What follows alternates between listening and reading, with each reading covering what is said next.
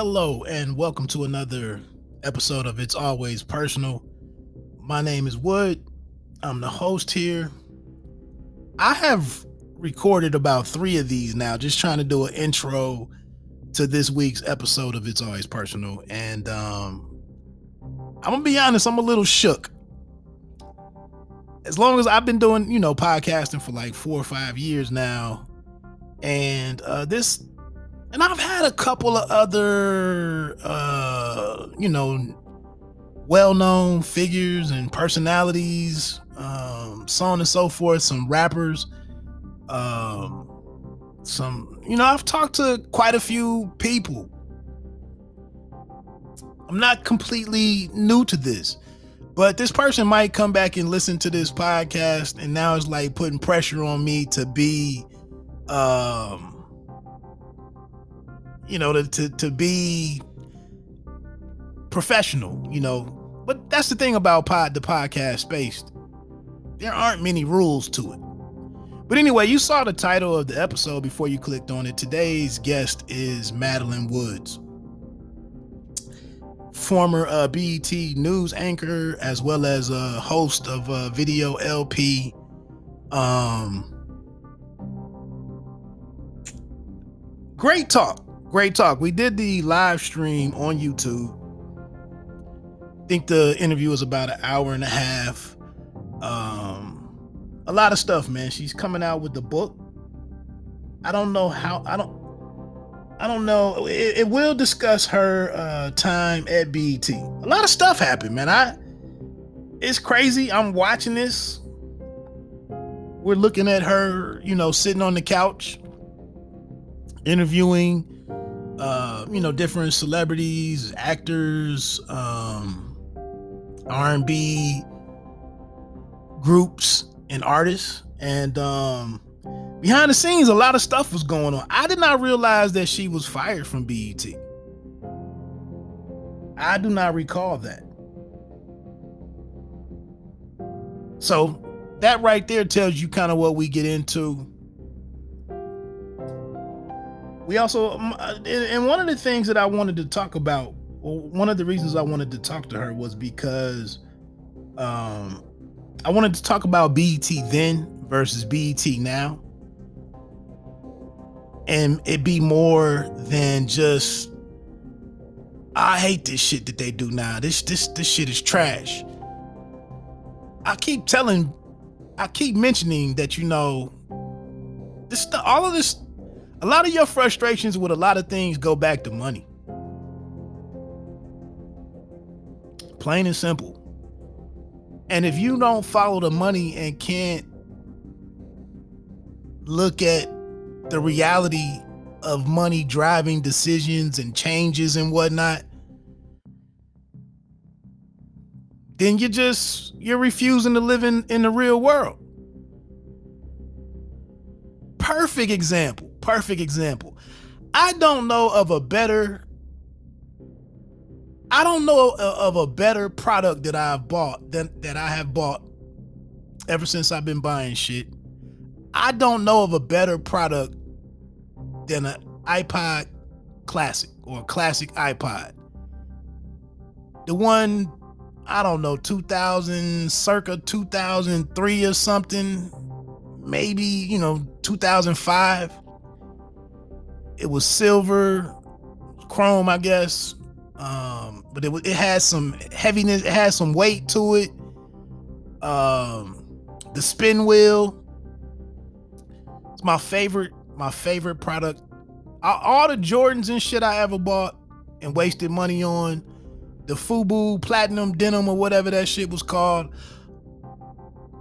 Maybe even some vehicles that I've bought the my, the best product that had the best utility, the shit was perfect, was that iPod Classic. Two cats in minute in, in, in um in um where the fuck was I? Um, I went to Wisconsin. The hell is in Wisconsin? Why was I in Wisconsin? I went to Wisconsin for a boxing match, for a fight and right be- Milwaukee. Man, I'm tripping. Milwaukee. two brothers in I don't want to call them brothers, but you know, I, I try not to use the N word, man. But these two young punk ass ninjas in in Milwaukee went in my uh the, the guy that I rode with who didn't know how to lock his freaking car doors. Right before uh, with within a minute of us getting ready to go to get up to leave to the car to drive to drive back to Dayton, Ohio. Less I mean couldn't have been more than 90 seconds and we would have been headed that way. We were finishing we were finishing the continental breakfast shit. Worst decision I ever made to stop and get and get them damn waffles. But before we got out there, uh, two ninjas went and ran through the went and were driving through the parking lot looking for unparked uh, unlocked vehicles, and they found one. Before we sat down to eat, I put my bag in the car, and then we went back in to eat. And like I said, about 90 seconds before we went to go get back in the car, they went in the car and took the bag. Dude I was with saw the, the, the, the guys leaving the trunk. They didn't cleaned out the whole car. We run out there to try to stop them.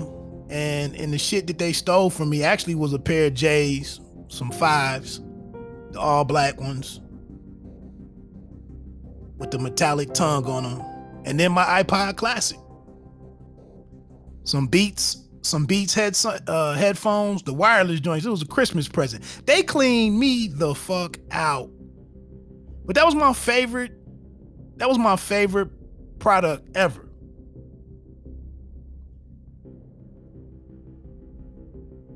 What added insult to injury? They quit making them shits. They quit making them the best product in the world. And this shit, this is the iPod killed Sony. And the Walkman killed that shit for Sony. Killed Sony's business. The iPod. They don't make the iPod anymore because it costs too much to make the shit. To get the pieces, to get the components to make it. Another thing is they didn't really want it because when the later generations came out, either the third or the fourth generation, somewhere around there, that's when they took the uh they took the spin wheel off of it and it just became all touchscreen and it became a place to that could do uh could handle transactions you could buy your songs on there you could download music on there as long as you had a wi-fi signal the iPod Classic did not do that. So not only did it cost a lot to make that shit, according to I, I watched the video on the CEO talk about it. He said he couldn't he said he couldn't get the components anywhere. But along with it being expensive as hell to make, allegedly or supposedly, after you bought it, they couldn't get in your pocket anymore. So it didn't make sense to to provide that model even though anymore, even though it's one of the best products of all time. Had to be one of the best products of all time. I wanted to say I had like 4,500 songs on there, maybe even 7,500. My iPod was the shit.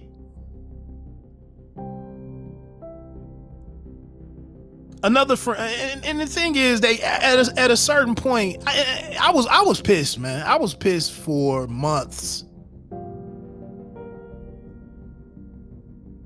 But anyway and i went off on now that I, I went off on that tangent um madelyne woods just gave me a lot of information completely changed my uh my line of questioning I didn't get into much of this shit once she started explaining some different things. I wanted to do I wanted to do the interview over here, all audio, just on on a phone call. And um, she texted me back and said, uh, you know, is it audio or video? And I'm like, man, that video would do nice on my YouTube channel. That video would do nice. Numbers wise maybe get some new subscriptions, some scri- new subscribers, and you know, hopefully the video would run up, the numbers, the, the, the views. I haven't checked back in. We just finished it about 20 minutes ago. Uh, a, a, friend of mine, a high school friend of mine, a huge Tribe Called Quest fan, fellow Tribe Called Quest fan. Uh, she tuned in and watched a lot of the uh, a lot of the interview. And quickly, I don't expect everybody to to you know even with this podcast, I don't expect you to listen to two hours, 90 minutes an hour and 25 well, that's basically the same thing. But anything i don't expect you to listen to this all to this all at once. The beauty of the podcast is that it's downloadable or it's portable or both youtube somebody has to sit and watch a screen the entire time to get the you know to to to to, to watch the the content you gotta have your phone open It's burning uh, your battery, so on and so forth. If you use something like Podcast um, Addict, that's the name of the app that I use where I get all my podcasts. You can listen to a podcast. You can listen to 15 minutes here. You can listen to the next 20 minutes there. You go to cook, you can listen to another 40 minutes somewhere else. You don't have to sit in, you don't have to eat the whole steak in one sitting with this shit, right? With this content shit, man, you gotta educate people, your audience, entertain them, inform them, and then you gotta get the. And then podcasters have to try to get the payoff, which is, can you leave me a review? If you like, I saw the numbers picked up on a lot of different episodes in the last two weeks. That was one of the goals in getting the podcast listed on Apple Podcasts because a lot of people have iPhones. Google Podcast, it's been on there. I don't know how many people search Google Podcast. And then it's also on Spotify. But could you please leave if you if you do have an iPhone and you use it, you find it on the Apple Podcast app. Can you take a second and rate the podcast preferably four or five stars, preferably five stars. And then just leave a short review.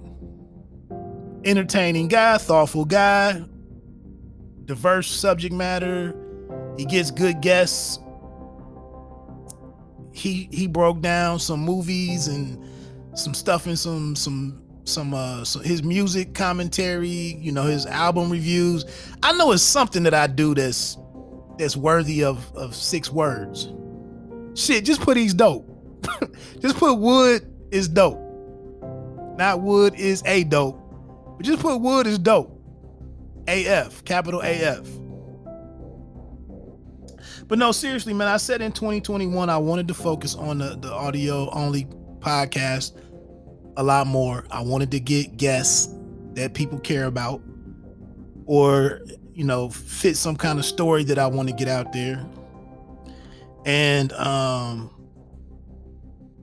Madelyne Woods was nice enough to give me some time. Funny thing is, somebody that I had I fell out with once told me that they had a uh, a relationship, not that kind of relationship, but they had a relationship with um, Madelyne Woods and had done something. Or we're, we're gonna do something, or they they kept in touch or something and basically, the person just told me this like, little boy, go away. Like, whatever you trying to do with your writing and your shit, you know, little boy. And then here it is, you know, I ended up following off of me and her having that. Damn. After having that that bad exchange, um, and thinking it through, I followed uh, Madelyne Woods on Instagram for something.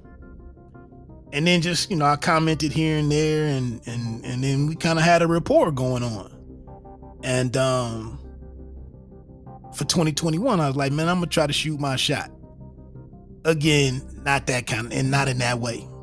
And you come on and, you know, let me get this interview in. So anyway, she came on, she talked about um she mentioned a rapper who wanted to kick her ass after an interview.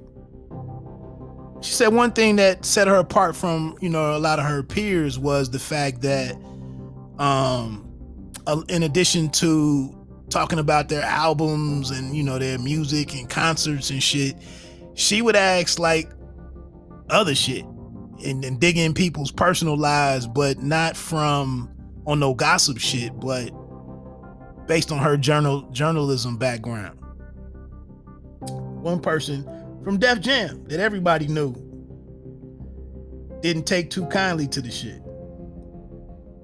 Um, what else? I'm trying to give you some of the highlights that you listened to the entire interview. Um, now something else. So she was fired. Um, excuse me. I don't have any way to edit that out. I apologize. But um, trying to give you one more.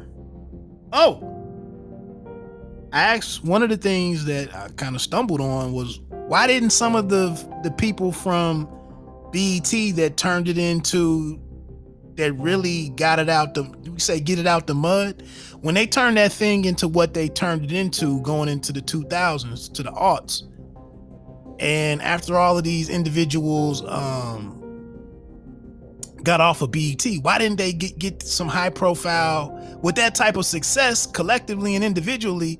Why didn't why didn't any of these people land anywhere else? Like the latter generation of BET hosts with AJ and Terrence J, they you know they went on to do some mainstream shit. I was like, you guys were killing it. Why didn't you pop up anywhere else? There's a reason. At least specifically in uh, Madelyne's case. So that's some of the stuff to check for on the discussion. Um, hopefully you tune in and, and, and see the other things that I was trying to drill down to. Um, hopefully you hopefully you you see that. Anyway, man, let me get get ready to get into that interview. Um, was there anything else that I wanted to mention? I don't think so. I will say, quick entertainment note. Um, check out 13 and Pharoahe Monch. 13 is spelled T H 1 R T, the number three in. So that's 13 with a one and a three. And then Pharoahe Monch. They have a project called uh, A Magnificent Day for an Exorcism. This shit is fire one of the best albums I've heard in uh in a minute. Even over all that old Griselda shit that I've been reviewing and talking through, this is real grown man, real man shit.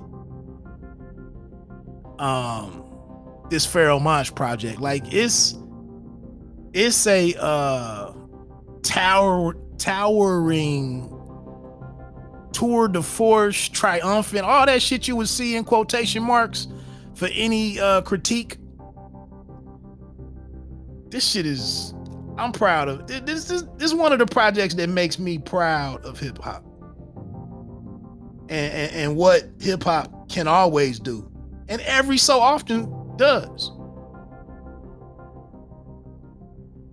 Check that out. I'm getting ready to actually, I'm gonna go and do a review of it over on YouTube. Shit was shit is just, and 13 is a band. So it's um it's a guitarist, a bass, a bassist, and a drummer. And then somebody on some songs plays some other, you know, keys or there's a horn or something on there. But it's it's a dope album, man. It's heavy, it's rebel, or it's rebellious. Shit is dope. But anyway, I've, I've rambled on enough talking about iPods and shit and taking me back to that dark space when somebody lifted mine off of me. I could, I'm not a violent like what did uh what did Malcolm X said? I'm not a violent man, but but if I if I don't know what I would have done. Whatever he said in that in, in the movie. Um yeah, on the other side of this break, man, Madelyne Woods.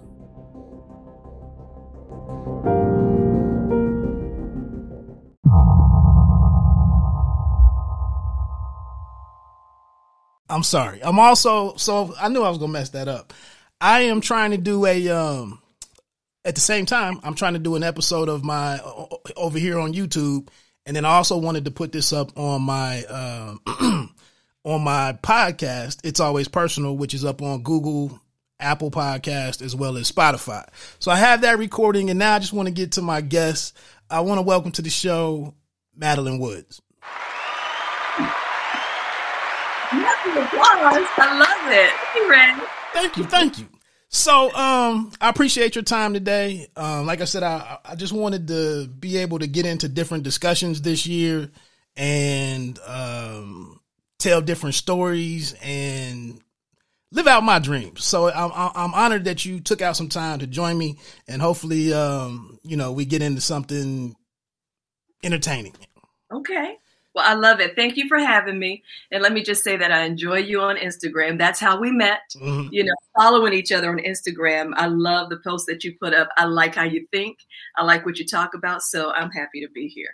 Well, I appreciate that. I, I actually haven't been on there in like the last two or three months. Right. Some, I noticed. Some stuff pissed me off. Uh, you know, what's going on in the world right now and we'll get into some of that, so I, I won't get ahead of that. Um, okay. but but what I did want to know, one question for starters was, um, you know, what's your thoughts on podcasters and amateurs like me, and kind of what's been going on maybe the last four to five years with, uh, like I said, guys like me coming into the space and, and kind of how it's impacted, you know, radio and media in general. Well, first of all, I'm so jealous of all of you because you have been early adapters and jumped right into the technology and been able to produce content. And that's where our world really lives right now, being able to jump on your phone or your laptop or your, your uh, tablet and be able to uh, watch content. So it's definitely had a major impact on traditional media. Um, I, I, I, love it because is unfiltered. It's more authentic. Um, you don't have all the, the the beauty shots with it. It's just real. It's real. What you see is what you get because so many um, amateurs, to use your word, uh, are doing it now.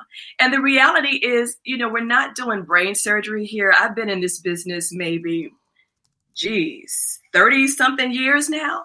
And so just watching how it's evolved, uh, I'm excited by it. I'm just praying for the day where I have enough disposable time where I can jump in and really, you know, grow a platform for myself. I'm tired of working for folks. You know?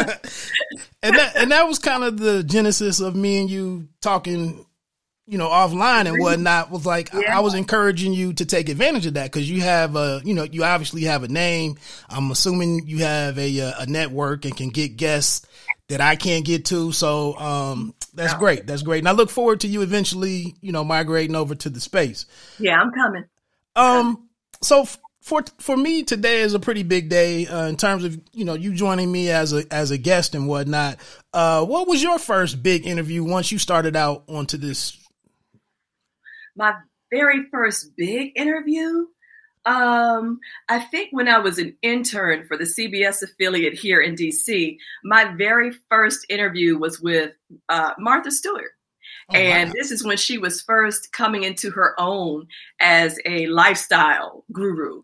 And um, she was in town. She had just published her, I think it was either her first or second book. And it was a beautiful book um, about her recipes and, you know, other crafts and things that she does. And I went down and interviewed her, and she was really snotty and snappy to the crew. Now I'm an intern.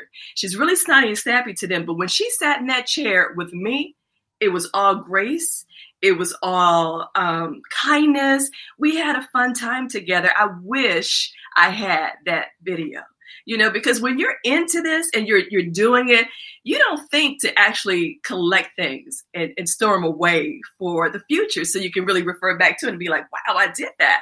And so, yeah, that was my very first and big interview I ever did. And um, I would love to talk to her today. In fact, when I do get started, I'm going to go back and revisit that with her and so many other people. Um, after I did Martha, this again, this was with the CBS affiliate, affiliate here in DC. I was an intern. Um, they sent me out to interview Run DMC because they were in town for a big concert. Okay. And so I got a chance to sit down with them and talk to them.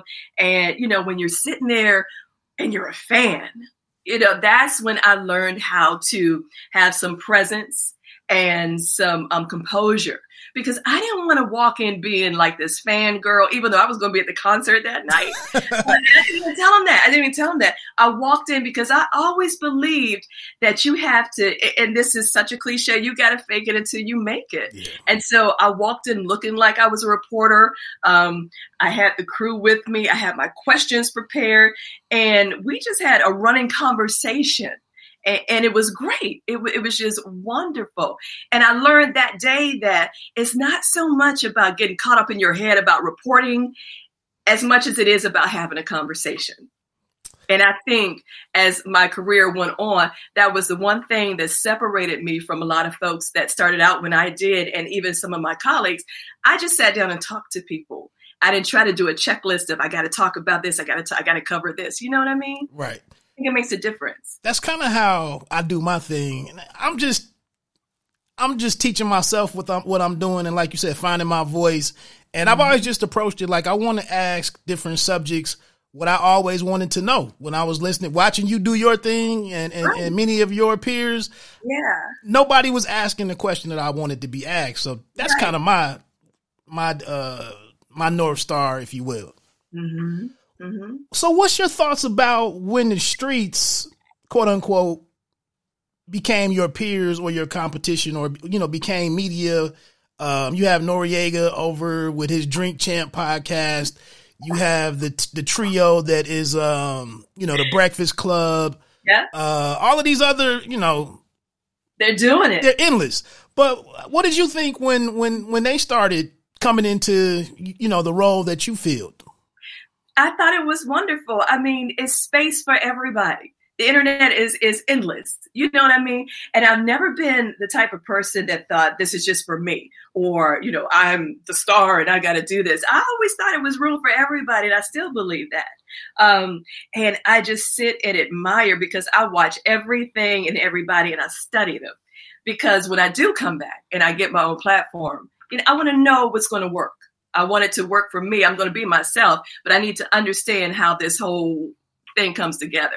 But I love them all. I love them all. I may not agree with everything that they say or do or cover, you know, and sometimes I'm sitting there looking at my laptop cursing and, and disagreeing and, you know, be like, this is crazy, you know. but um yeah, again, I think it's space for all of us. I think each one of us has something to say. Mm-hmm. And it's a blessing that we have this medium now where we can talk about it, you know? Right. I think it's important. So you come from, you know, your uh you know, you get your education together in this and you get you, you do your internships.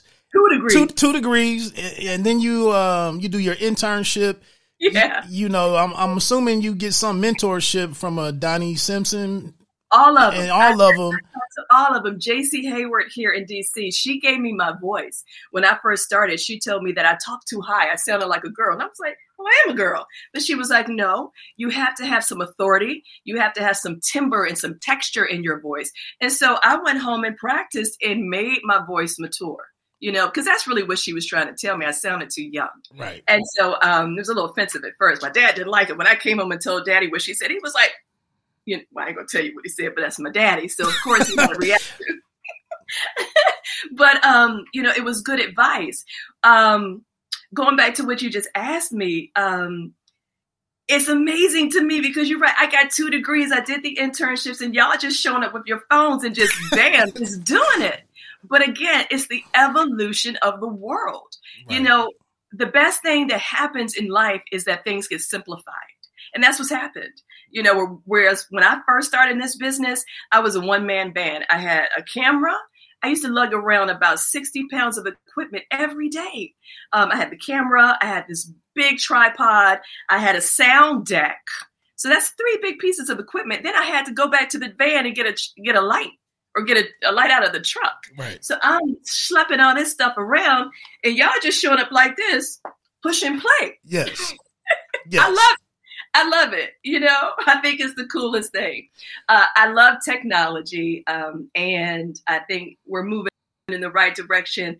And again, it, you can't have too many voices. Everybody got something to say. Now, with that though, do you think a level below the breakfast clubs and the sway in the mornings and everything, there are a lot of, you know, thousands of guys like myself. Uh, one thing that became a bit problematic for me a couple of months ago was uh, especially getting into when COVID first started coming out. You have a lot of individuals online running in, in conspiracies and, and what I thought, what I feel.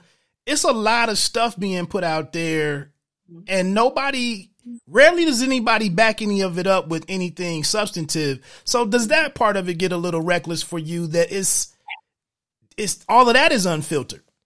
Um, I think that it's it's judgment. And I don't think anyone should ever sit in front of a screen or listen to, you know, some audio and not question it.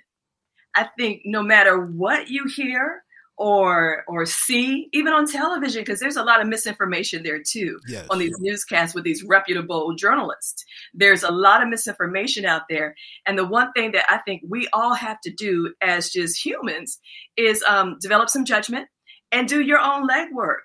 Every time I hear something, the first thing I do is I go look it up and verify it or disqualify it.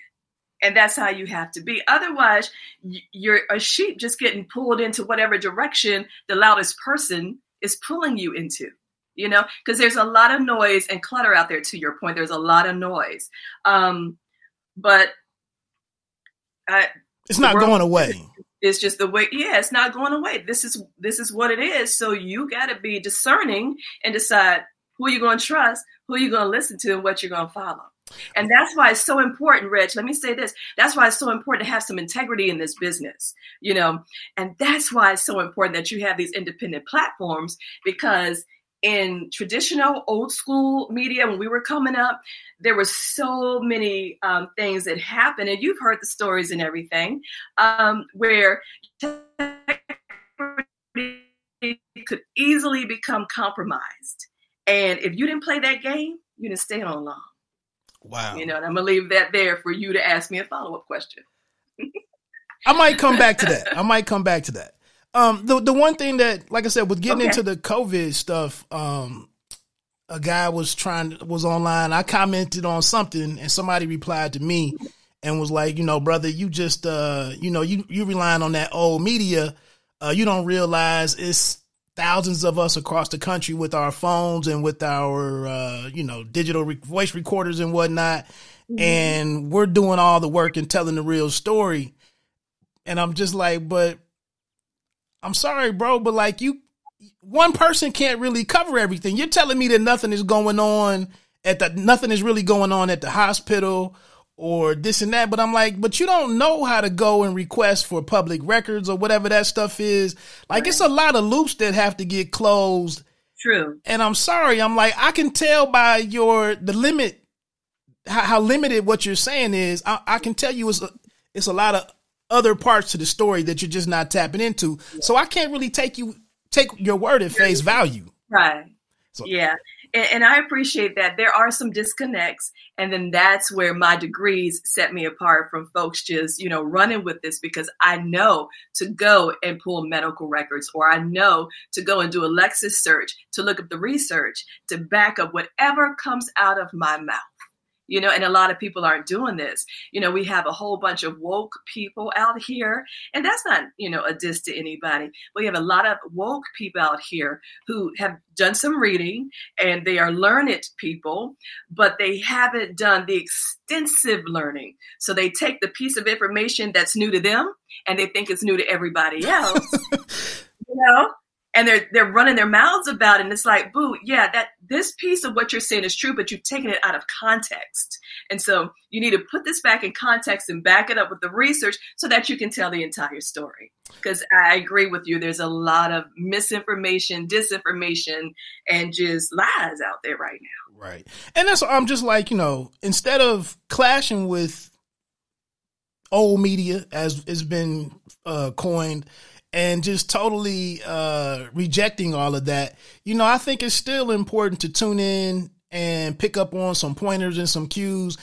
I mean, if you're going to do this, you can always respect your craft and work at your craft and improve right. improve what you're doing. And, and, and like you said, you got to have some integrity because it's it's people. Um, I know I did just did an episode last week talking about that Ashli Babbitt lady who just lost her life at the Capitol.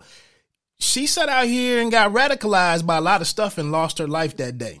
But you know what? She went there to die. Well, She's, yeah, I guess she went there to die. That's pretty much. You are right on that.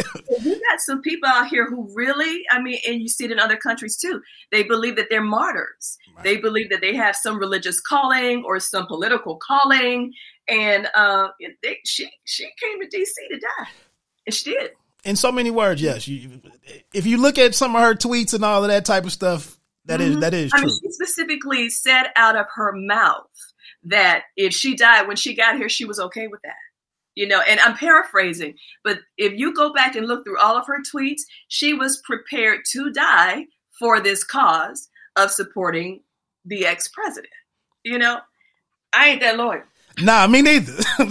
me neither. Like when he said he was going to be right beside us, he would have needed to be right beside me.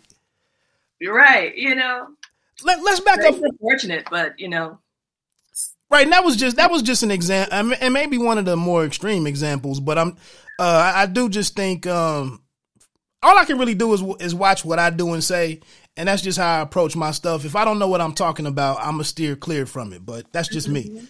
Um, but let's get into it because one thing that I wanted to talk about was um, going back to BET and, and, how you got there and those two degrees, starting out at the University of uh, Maryland at College Park, mm-hmm. uh, and then also uh, a master's in mass communications at Howard.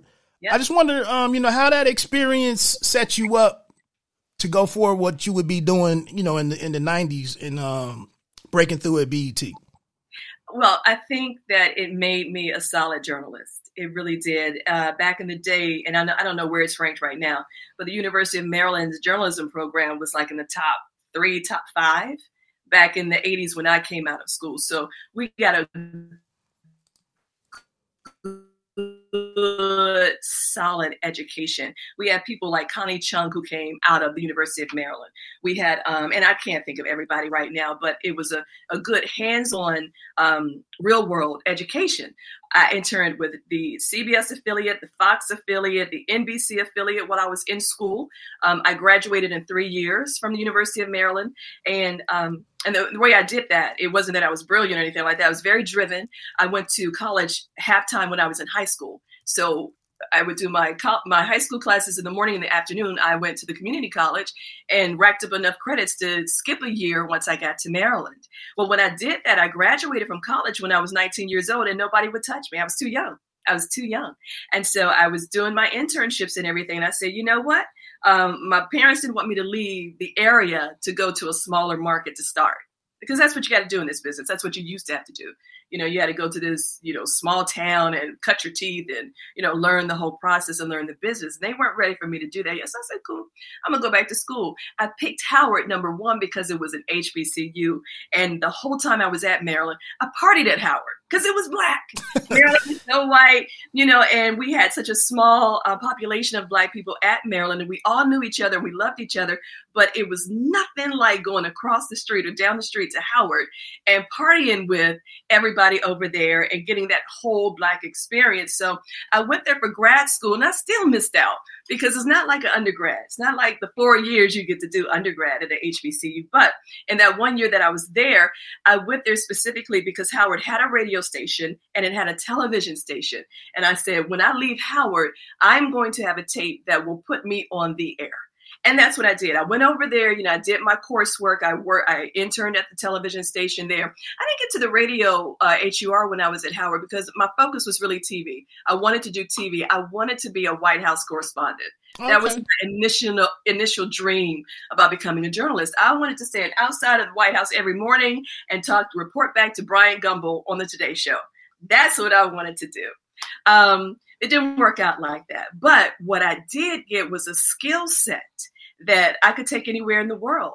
And I think it also helped me become an early adapter to tech because again, when I was at Howard, I learned how to do, you know, the CG, the graphics. I learned how to run the studio camera. I learned how to mic somebody. I learned how to write. I learned how to um, have presence on camera because I became the host of a, a show that's still in the air there. It's called Spotlight is a student run news magazine production that uh, I was selected to host. Uh, my second semester when I was at Howard. And so being in front of the camera, behind the camera, is the best preparation I ever could have gotten. And that's why I did it. You know, 19 years old, you know, I had interned at all these places and they were like, we putting you on the air? You know, so I said, all right. So when I left Howard, you know, with my degree, I uh, I was dating a guy who had gone to South Carolina to start working.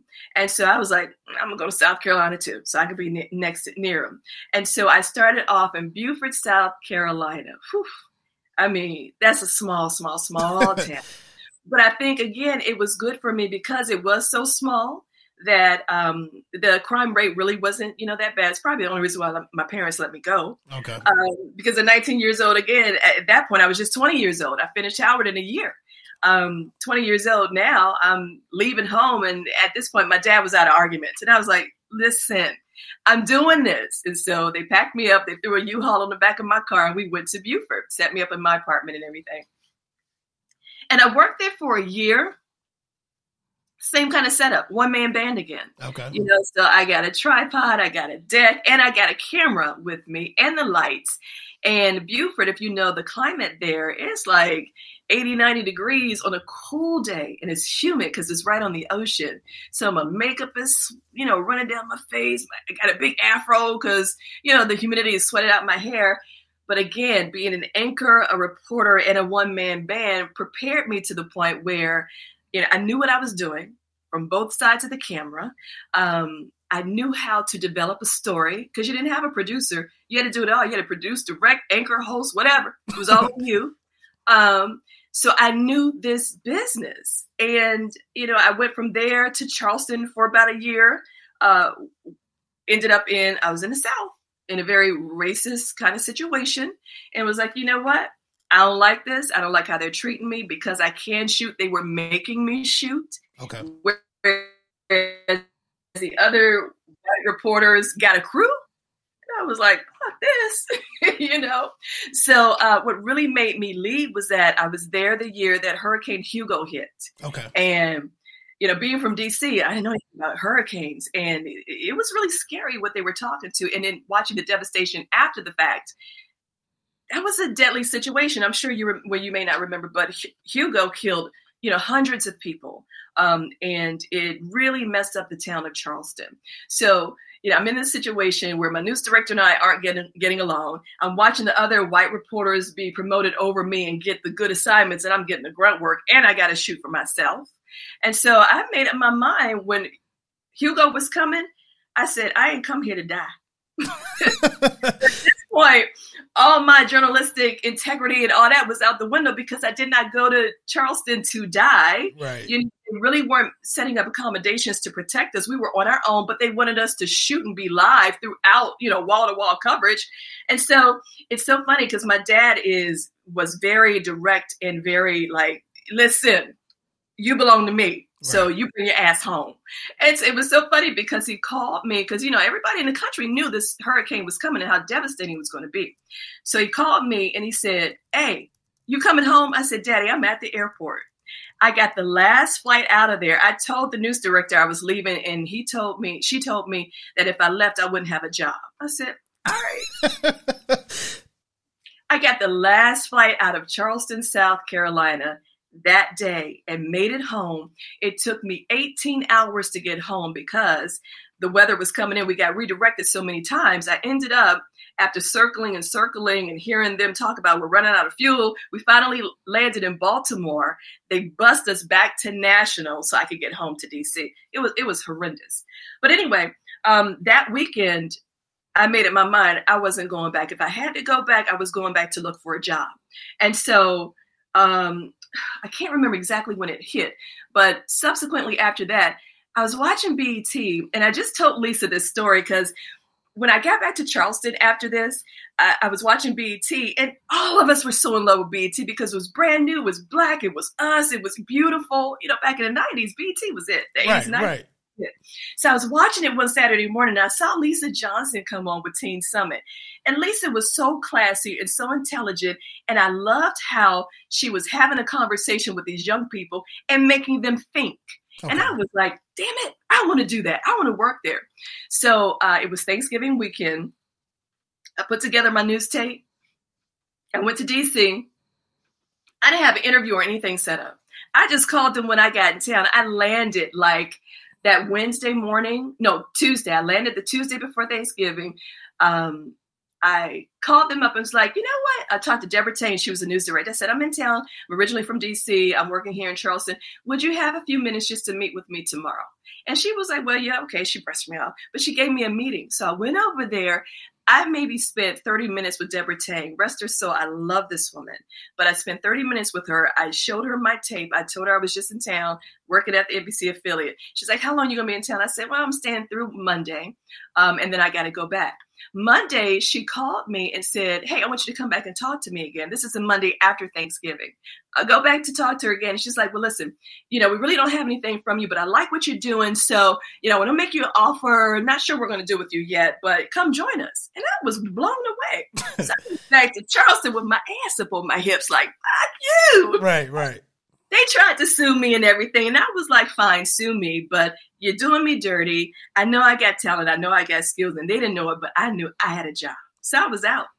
And, you know, after that happened to me early on in my career, and um, it made me strong enough because watching how that played out for me made me stay true to myself and what I wanted to do and what I thought my career should be and how I wanted to carry myself in this business. And that stuck with me ever since. You know, I made reference to sometimes where you have integrity or something like that, and it can work against you. Right. Um, because I got to BET and I thought I had made it to the Mecca. I thought, ooh, I'm with my people. This is a beautiful situation. And it didn't work out like that for me. And you know, everybody, I don't know if everybody knows, but I was actually fired from BET. Oh, I didn't realize that yeah, I was actually fired from BET, and it, it really was. It didn't make sense to me because behind Donnie Simpson's Q rating, I was next. Oh wow! That's how popular I was. That's how much the audience responded to me. Um, that's and this is after Sherry Carter had been there and Lisa was there and Bev Smith was there and right. you know all this in the three years that I was at BET, my um, brand because back then we really didn't have brands, but my brand had grown so much that I had really connected with the audience first in news, then in sports, then in entertainment, then in music that they loved Madelyne. And so um, when they fired me, it hurt my feelings so bad it hurt me so bad because it was my people that were treating me the way I had just left the situation in Charleston. Right. You know? And so you will never hear me badmouth BET because I'm still so proud of what Bob Johnson and Sheila Johnson were able to accomplish. Um, and the reality is, all of us were so young over there.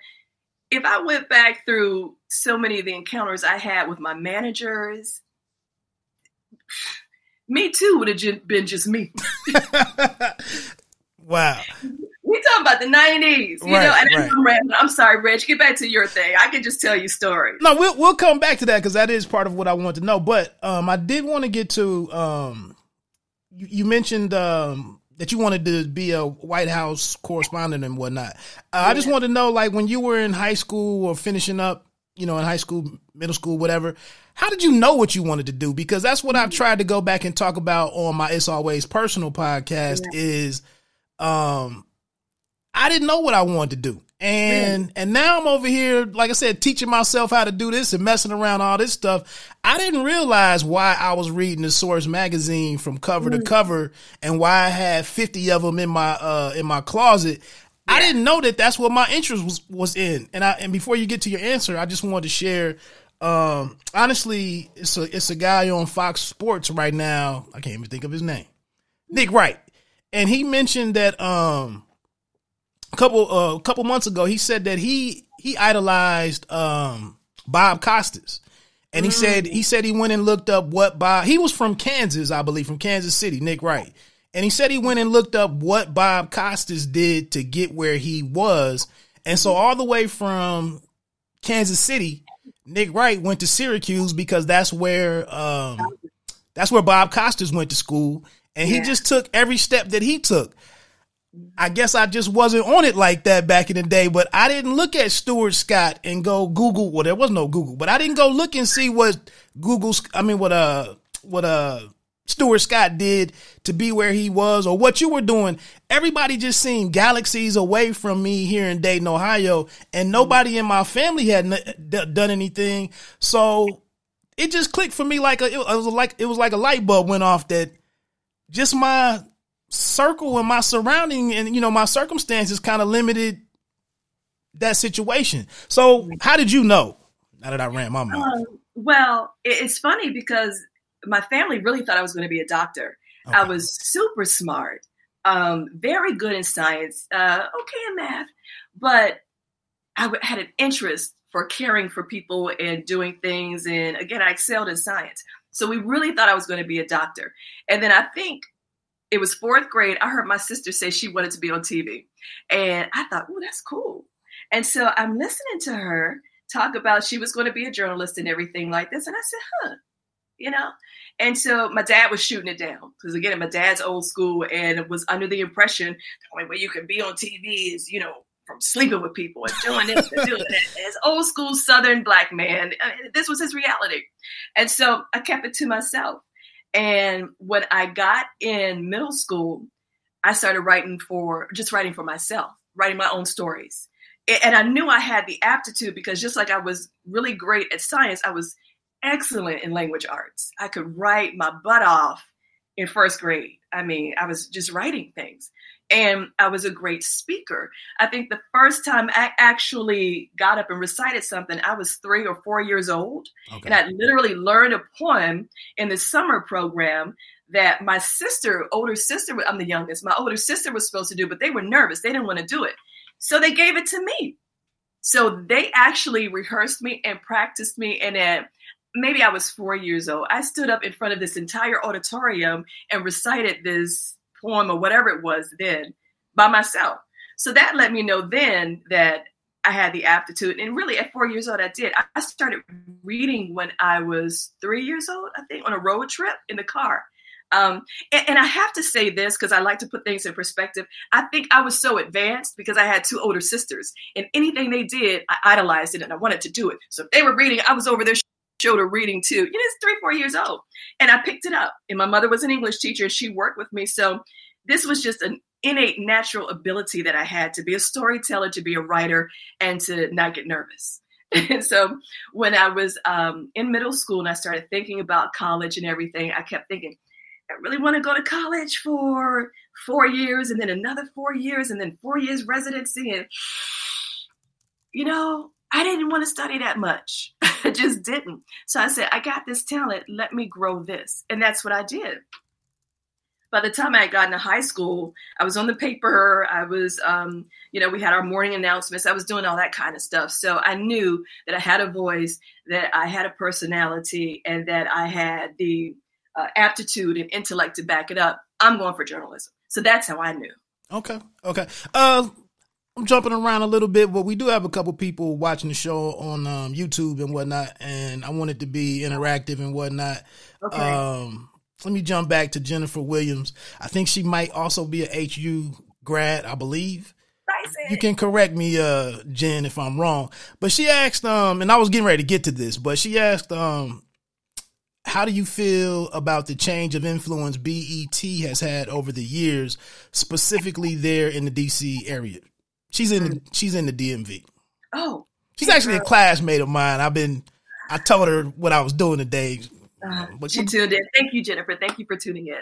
Um, if I'm honest, I appreciate what BET does from uh, a production standpoint. Uh, content wise, I'm disappointed because we've gotten so far away from being a voice for our people and for being um, the source for our people. Because back in the 90s, when we did news and our voices and um, the specials that Ed Gordon traveled all over the world to do, we have a void for that right now. You know, and, and, and the general market does some of it, but they don't do it like you would do it when it's really personal to you. Right. And so I'm disappointed with that. But at the end of the day, everything is a business. And if this is how Bob Johnson saw the evolution of his dream playing out, so be it. You know, I can't force my wants and desires on him or Viacom. That's what's happening. Um, as far as being in the community, I don't know what BET does in the community anymore. When we were at BET, we were everywhere. Right. Everywhere. I mean, if something was happening in the country that had a black spin to it, we were there. Angela, Ed, myself, Sherry, Lisa, Dejour, Prince Dejour, um, all the sports guys, Charlie Neal.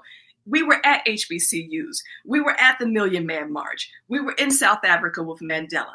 We were, you know, live with it had there been a Black Lives Matter movement. We would have been there. We would have been there. And people would turn us on to see what we had to say about it after they turned off NBC, CBS, ABC. You know, so I, I, I miss that. But who knows what's next? You know, everything, you know, there are trends to everything. Unfortunately.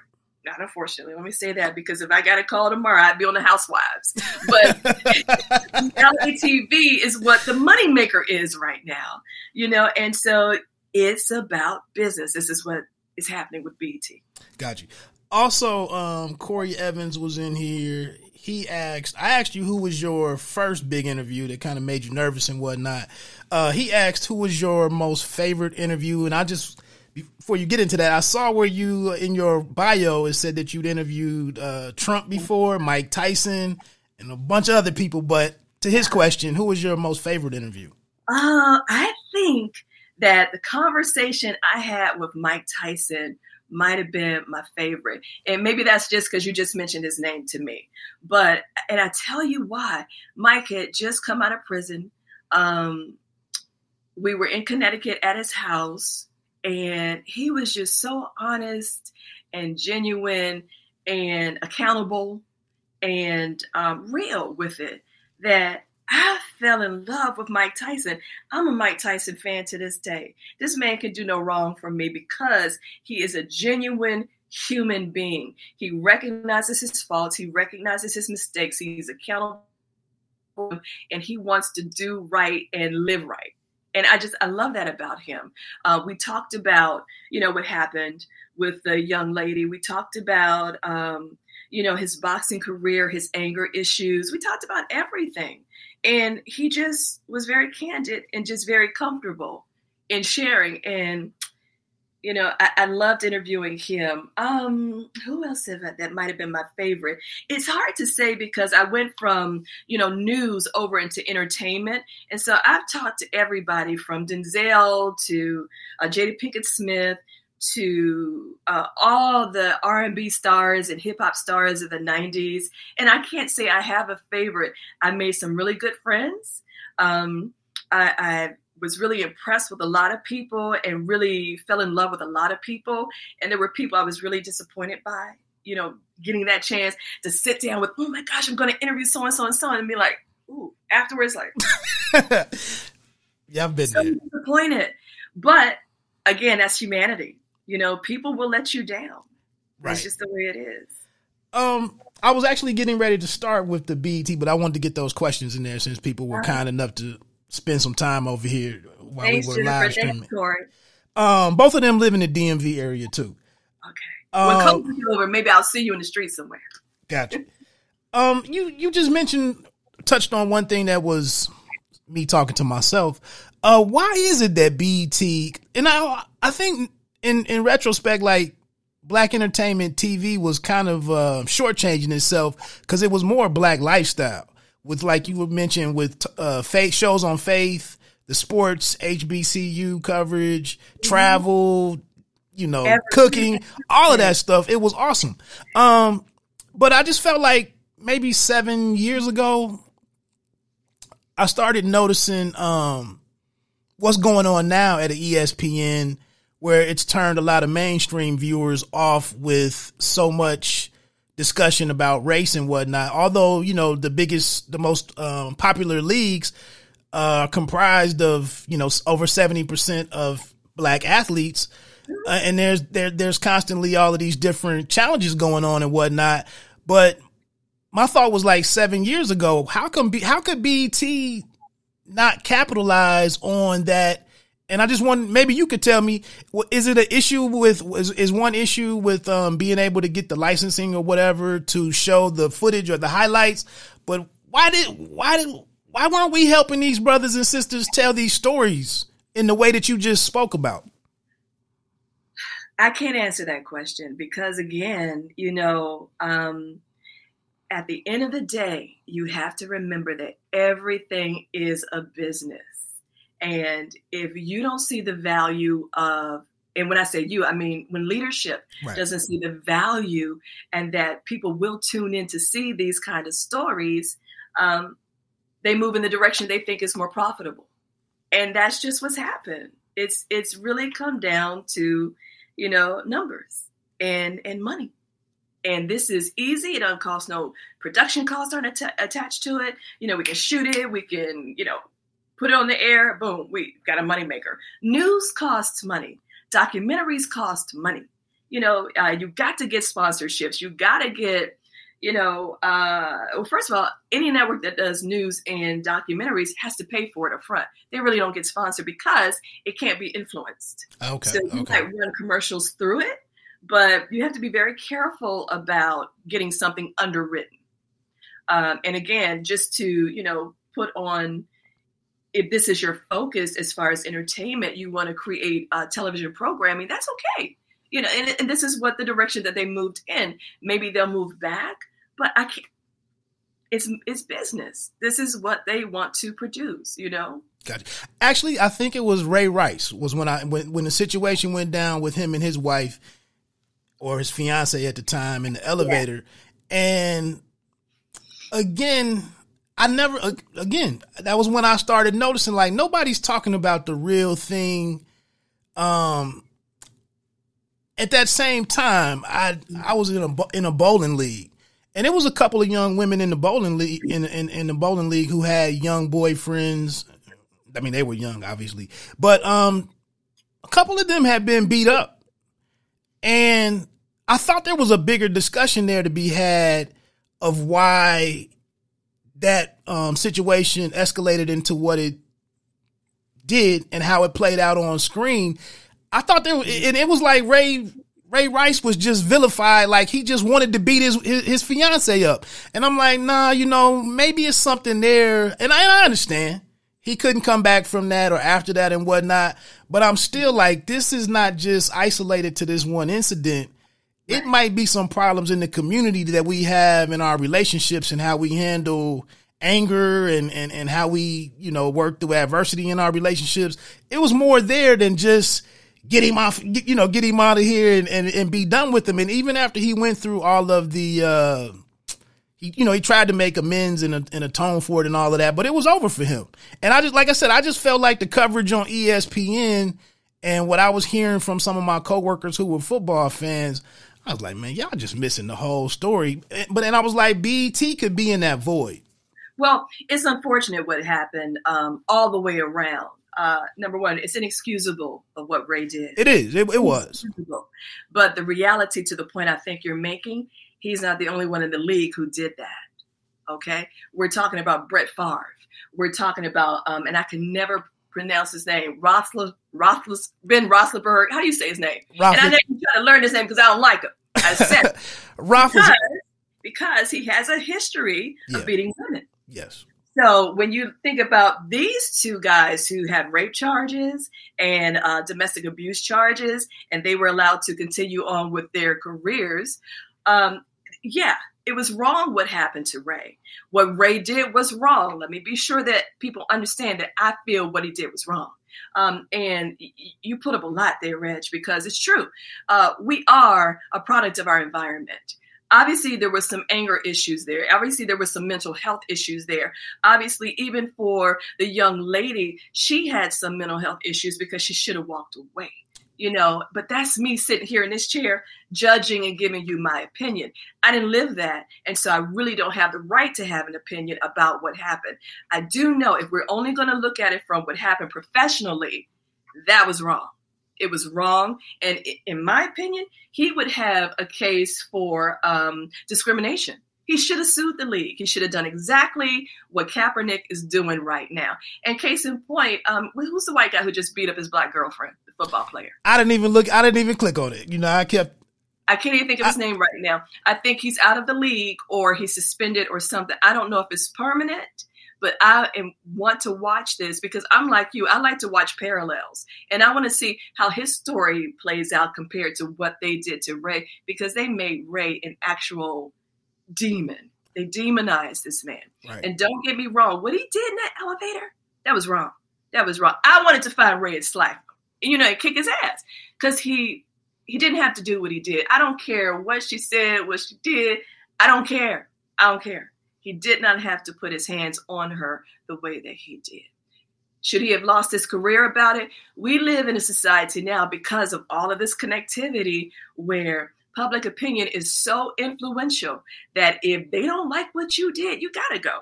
You got to go because it comes back to profitability again. If they complain enough, that's going to affect your sponsors, that's going to affect your money. We can't use you no more. And did you hear what I said? We can't use right, right, right. No more.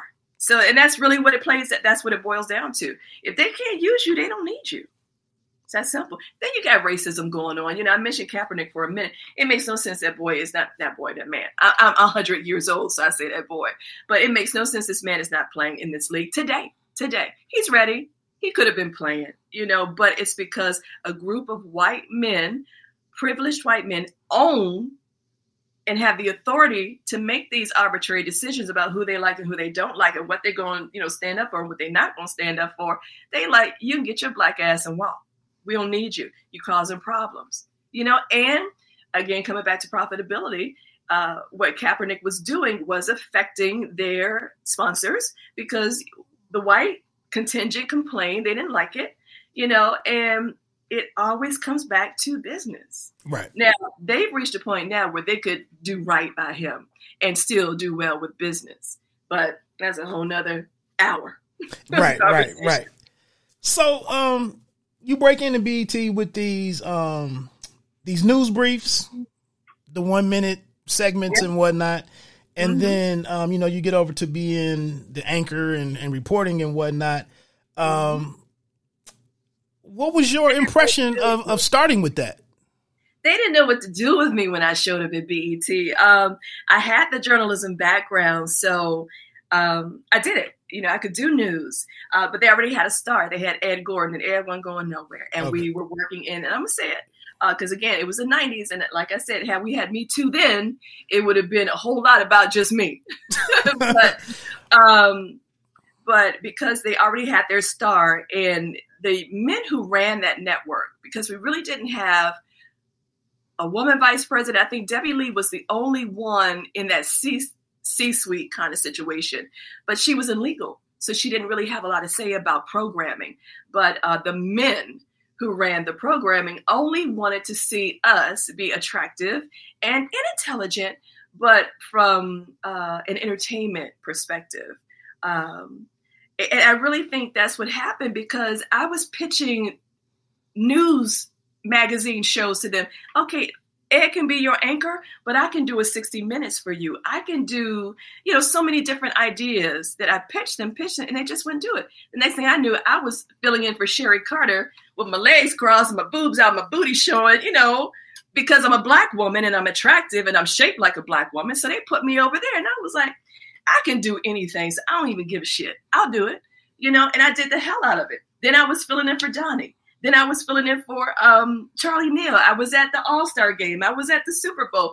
They didn't know what to do with me because as a journalist, I literally could do it all. See?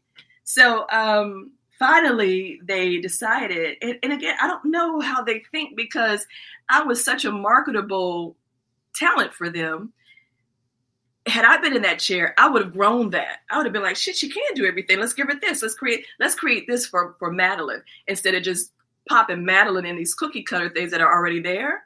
Right. You know, let's let's create something, but they didn't. And again, it's their thing. So they did what they wanted to do. So I started with news briefs. I filled in for Ed. I filled in for Donnie. I filled in for Sherry. I filled in for Angela. You know, I finally landed on video LP and I blew up because in addition to being um, a music fan and knowing the music and a hip hop head, uh, an R&B head too, I was a journalist. So I'm not just going to let you show up and we're just going to talk about your CD. We're going to talk about, you know, we're going to talk about your kids. We're going to talk about the rape charges. We're going to talk about um, how you got kicked off tour because you were high all the time. I started doing that whole intersection of entertainment and news, Okay. which is everything that's happening right now. right. And my popularity just skyrocketed. And because I was attracted, and I'm telling it all now, because I was attractive, I started to become bigger than the network um, because people were calling up asking to be on video LP with me and not Donnie. And that became a problem. That became a problem because you can have your Ed Gordon, you can have your Bev Smith, you can have your Sherry, your Lisa, your Charlie, your Madelyne, but you can't fuck with Donnie Simpson. Right. Right. Donnie's the king. So if people are calling up talking about, yeah, yeah, video soul is cool, but I really want to be on that couch, on that red couch with Madelyne. Can, can, can you put me on that? That became a problem. You know, and I've always been a very genuine and authentic person. I've never had an ego. I never had an ego. Um, but I've always been, because the crew and I would clash sometimes because I was so trained that, you know, I'm ready. When that light comes on, let's get it. We're doing work. So I was probably young and harder on the crew than I needed to be. But they sat in that studio with me and enjoyed every show I ever did because I asked the questions that just weren't there on the checklist about, you know, what the label sent me to ask. You know, I never will forget the time that Method, not Method Man, Redman wanted to come back after the show and kick my ass because, oh, really? Yes. oh, I had to call my friends who are artists to intervene and talk to him because he was coming back to DC to fuck me up. It was that Really? simple. Oh my gosh. Because they had just done that movie, uh, Higher Learning, and it was all about smoking weed and being high and this and that and this and that. And we're talking about the movie. And then put my journalist cap on, I flipped the switch and said, But what do you think this is doing to the young minds of high school people who see you just wanting to get high all day? And I get it that it helps your creativity. And they went with it. They talked to me and we, we had a conversation. The label went nuts. So when they got back to New York to Def Jam, or yeah, I think they were Def Jam, they got read the Riot Act, which made them mad at me. So Redman is putting this out there. He gonna fuck me up, and I'm thinking, oh, we ain't about to have no Dr. Dre and Dee Barnes situation. Right. You know, everybody gonna mess me up. So I'm calling this one, I'm calling that one, I'm calling that. They're all calling Redman, trying to calm him down. Needless to say, it, it ran its course. It never happened. I bet you if I saw Redman today, it would be all love. Um, but yeah, it was it was touchy because I didn't do your your straight by the book interviews. But people love that. They loved it. When Jodeci had the rape charges slapped on him, I'm talking to them about, you know, coming up out the country and, you know, y'all country boys and where y'all get all this inspiration about love, what you know about love. And, you know, it's a great interview. And then I say, okay, now we got to talk about the rape. And you can see the entire energy on the set change. Mhm. But I didn't back down. I asked the questions. They were difficult questions. Um, K-Ci got a little heated, got a little angry, you know, but we had to do that because in journalism, it would be a disservice if I sat there and pretended like this wasn't going on, Right. you know? And so I would ask the questions. And I think that made me really popular. People liked that. They liked my, uh, Christopher Williams told me one time, he said, what people like about you, and I'm talking about Chris Williams, the R&B star, Mhm. He- you got an edge, Madelyne. He said, and you don't back down. You're not afraid. You'll go there. And I was like, well, that's my job. That's my job. You know, so I think the fact that I was so popular, I had Michael Jordan. No, Michael Jordan talked to nobody. No. Ahmad Rashad and George Michael right here in sports in in DC. He talked to nobody. I did three interviews with Michael Jordan Wow. them up, fuck them up, to the point where, and this is when I got fired. I had set up a um a, a special I wanted to do. It was called Mike, Mike, Mike, and Me. Okay. So Mike, Michael Jordan, Michael Jackson, and Mike Tyson. Those were the three mics I wanted to do. That would have been the bomb news magazine talk show with a woman talking to these three big men. So I already had Michael Jordan on. Um, one of my buddies was talking to Michael Jackson for me. So I feel like that was about to be locked up too. Mike Tyson was in, you know, he watches BET. He sees Madelyne with the with the big thighs or whatever they used to say about me with the goods. Um, so he's in. When I got the letter from Michael Jordan saying that no, not the letter. When I went to to uh, leadership and said, "Hey, I got this interview with Michael Jordan. I want to do it," Ed Gordon had a fit because as the lead news person and evolving into this entertainment spot he was trying to carve out for himself, which I'd already pitched. Uh, he felt like if Michael Jordan came to the network and did an interview, it should be with him. Right. And I was like, he don't want to talk to you. He want to talk to me. I've already interviewed him. I'm sorry for you, but I've already interviewed him. What are you talking about? So um, I got called in by the vice president at the time and tell me about this Michael Jordan interview. And I'm like, what about it? I think it's so exciting. I'm like, I already got, you know, the questions laid out. This is this. He's going to come down. We're going to do this. We're going to do a lifestyle, cameras. I got it all produced in my head because this is my background. I know how to do this stuff. Right. He says to me, well, I want to know if Michael Jordan wants to do the interview or does he just want to see you again? I was like, what the fuck? You know, I said, what difference does it make? This is a get for the network. Right. This is a win this for us. verbatim how this conversation went down. This is a get for the network. I had no, I not going. This part is in the book, so I'm not going to tell it all. But what he said to me was, I don't care if you get an interview with God. If I don't say you can do it, it's not happening. And I was like, oh my gosh. First of all, I'm God fearing. So to say something like that to me, it, it gave me chills. It really freaked me out. Right. I was like, what? I said, "Je- n- nobody is talking to Michael Jordan, but Ahmad Rashad, George Michaels. What are you saying? He's like, I want to see if he wants to talk to you, or if I want to see if he really wants to do the interview, if he just wants to be around you again. I'm like, whatever. So that goes on, you know. So I called Mike. I'm like, they don't want to let me do the interview. He's like, what? Like they want Ed to do it. He's like, I don't want to talk to Ed. what is that? so I said, okay, they're telling me that I need the league or somebody from the team to send a letter saying that you're you've agreed to do this interview with me. So I called uh, Michael and I'm saying, hey, I need this letter. He's like, write the letter. I'm like, shit, I'll write the letter. I'm gonna write it. I'll write the letter. So he says, send it to this guy. I send it to that guy. The guy signs it, sends it back. That's still not good enough. I got a letter from the team now saying Michael wants to do the interview with Madelyne. Still not good enough. Long story short, from that point, because you can just see from this interview, I stand up for myself. I'm very vocal. I'm very verbal. Um, it got to be kind of a pissing contest between me and the vice president. And two weeks later, I was fired. Wow. Fired. So this kind of goes into one thing that I'm kind of fighting and some of the stuff that I was saying on my on Instagram and some of the stuff that I'm covering on um it's always personal is Mhm. that um I feel like especially on YouTube um so and even Instagram people that go live over there there's so much uh focus on racism and and white black white black but you're telling me what I'm talking what what I'm where I'm coming from and and, and how I'm trying to address things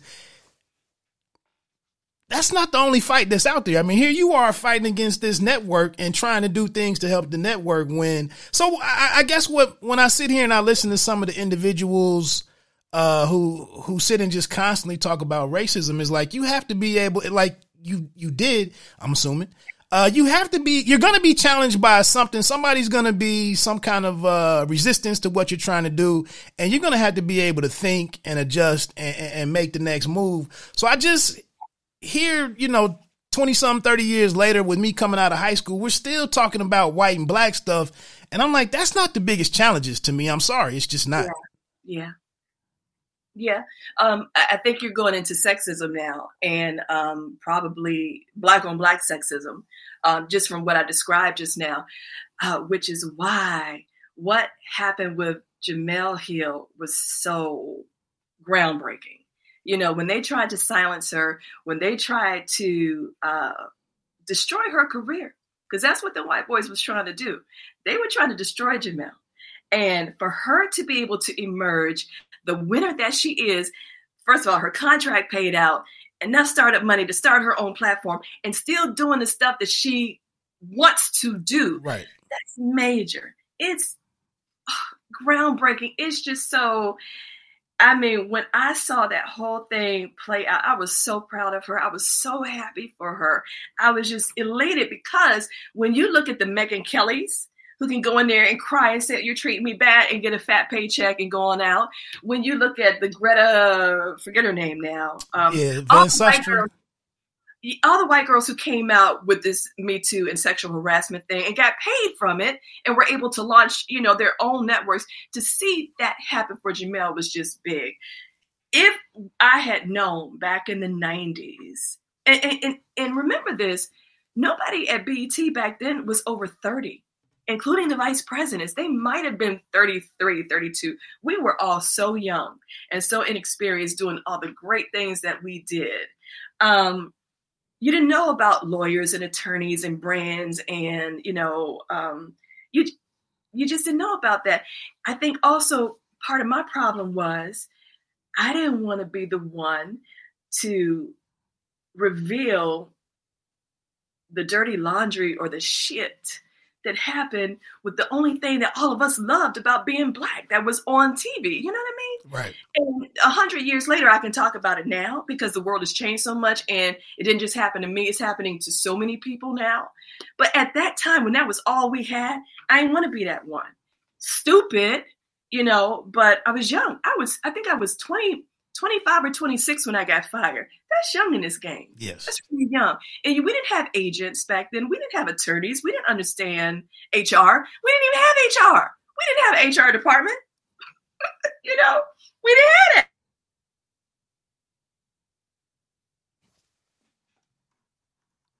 And illegal. I didn't know that. So just to watch the growth that we've had and the um, advancements that we've had, it's wonderful to see right as a black community we do have so many more issues. So much of us doing each other wrong that we have to address. But you got to remember nothing happens overnight. Nothing changes overnight. Right. we have got to work. First of all we got to get each other to talk to each other.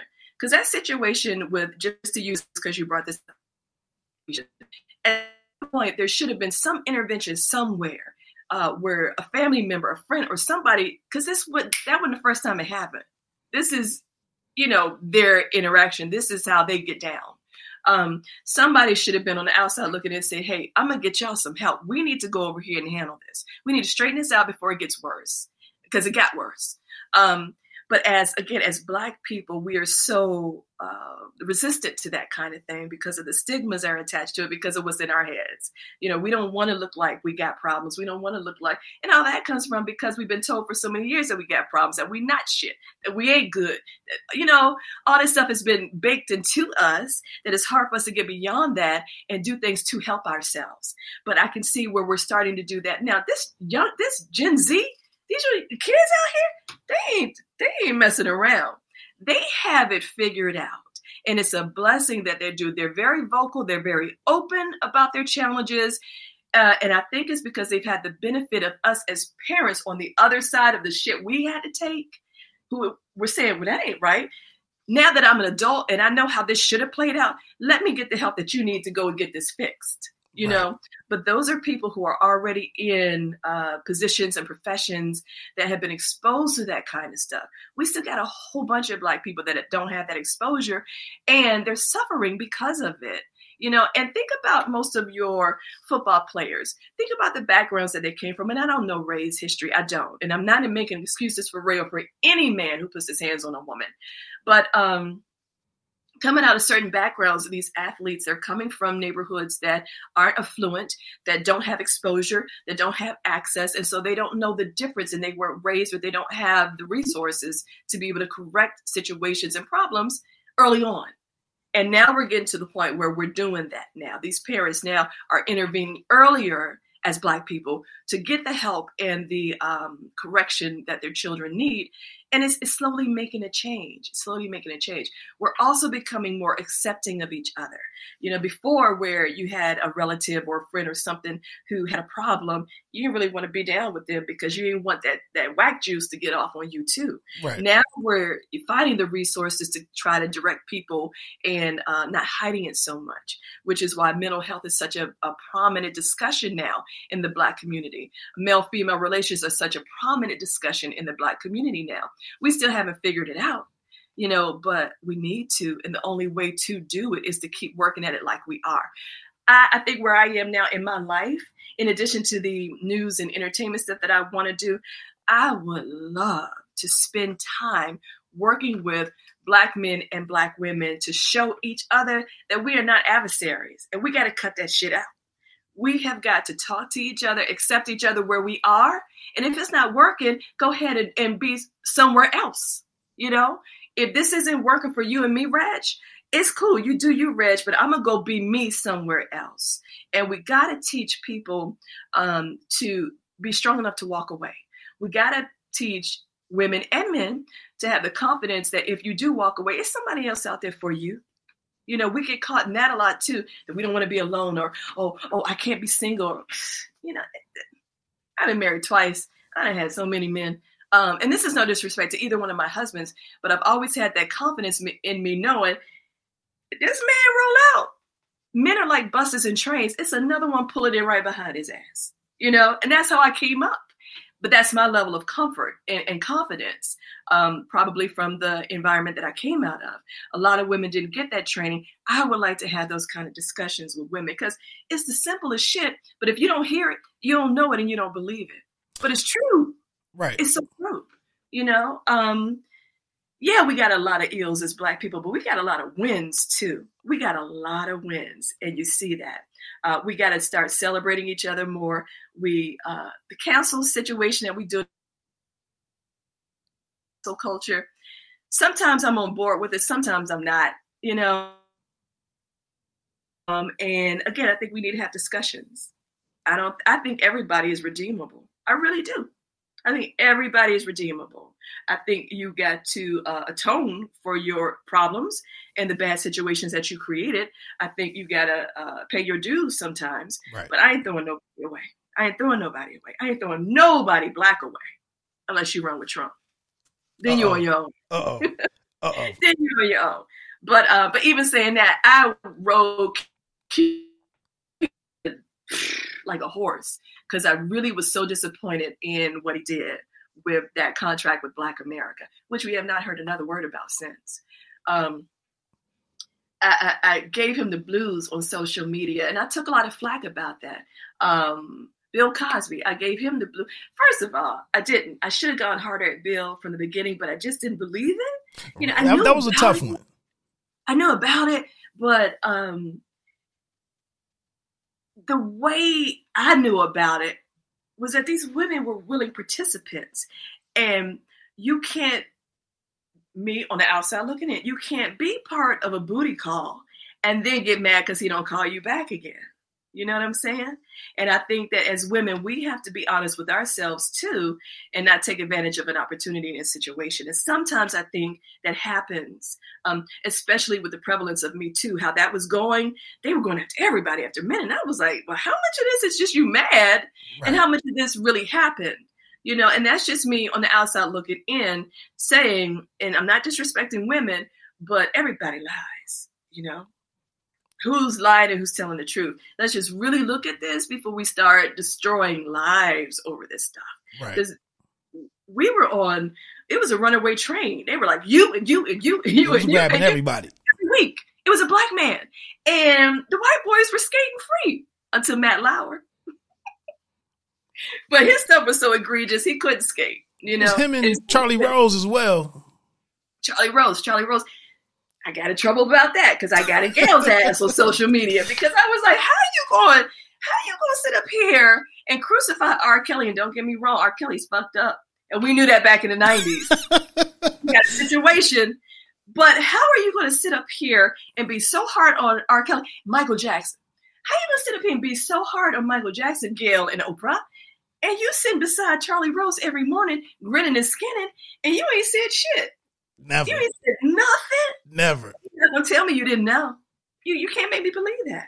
So that's that's our own again stigmas and integrity because she got to eat. She got she need her job. What she look like going up against the network? You know, she ain't Megyn Kelly. She what's that other white girl? I can't think of her name right now. But anyway, Van Susteren. Uh, huh? Van Susteren. Not that Greta. It was somebody else. Oh, yeah. I, I, I I can't think of the name right now. Me neither. But but anyway, the point is, I was mad at Gayle, but I understood Gayle. The Snoop Dogg thing, I was mad at Gayle, but I was also like, Gayle, you can't sit up here and pretend like you know you don't have any onus in this situation. Right. At least say, maybe I shouldn't have, you know, gone this hard. I should have said something about Charlie. There's no way she sat in that chair across that desk from him from him every morning for a year or two and didn't hear the scuttlebutt.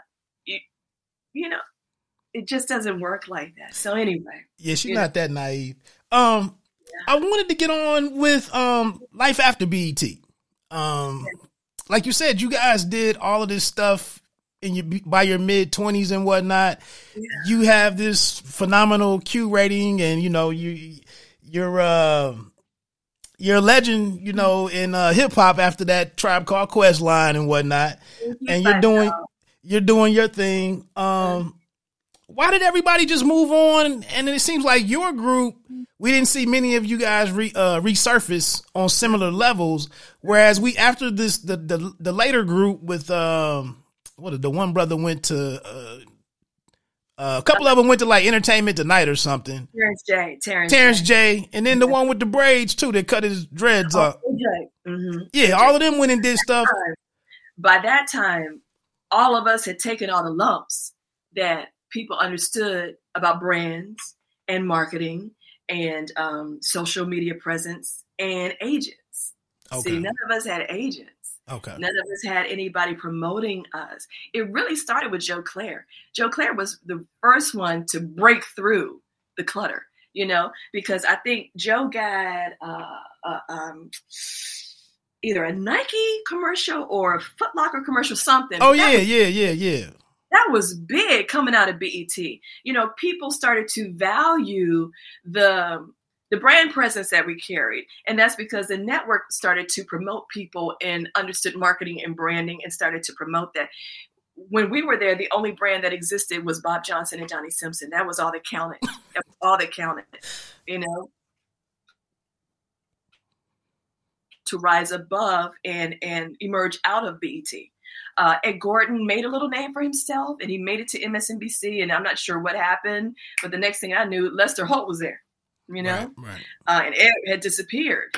And he's had some starts and stops along the way, but he really hasn't uh, had the trajectory that uh, Lester Holt has enjoyed. So it was just timing. And for the ones of us who actually paved the way, we were ahead of our time we were really ahead of our time. Had we been doing what we did then, now, we would be major brands. Uh, for me personally, when I left BET, I got blacklisted. You oh, know, wow. I got blackballed. Wow. So nobody would hire me. I went to VH1. It was an easy transition based on the following that I had and the Q rating and the popularity. They should have picked me up. BET called and talked to VH1, and that killed it. MTV should have wouldn't touch me. And you know, it, it was it was really bad because the way that they dogged me, they tried to to make me look like I was a whore. They tried to make me look like, you know, I was this loose woman. They tried to make me look like everything that people are using now to make money with, everything that they attribute to um, uh, Meg and Cardi and the Kardashians who have made a fucking multi-million dollar probably billion at this point empire. Yeah, yeah. You know, they try to put that on me. Oh, she's sleeping with this one. She's sleeping with that one. She's sleeping with this. One. She... I didn't do that. Did I date people? Absolutely. Um, but as a woman, I'm not supposed to date. You know, um, in their mind and in their in their eyes. But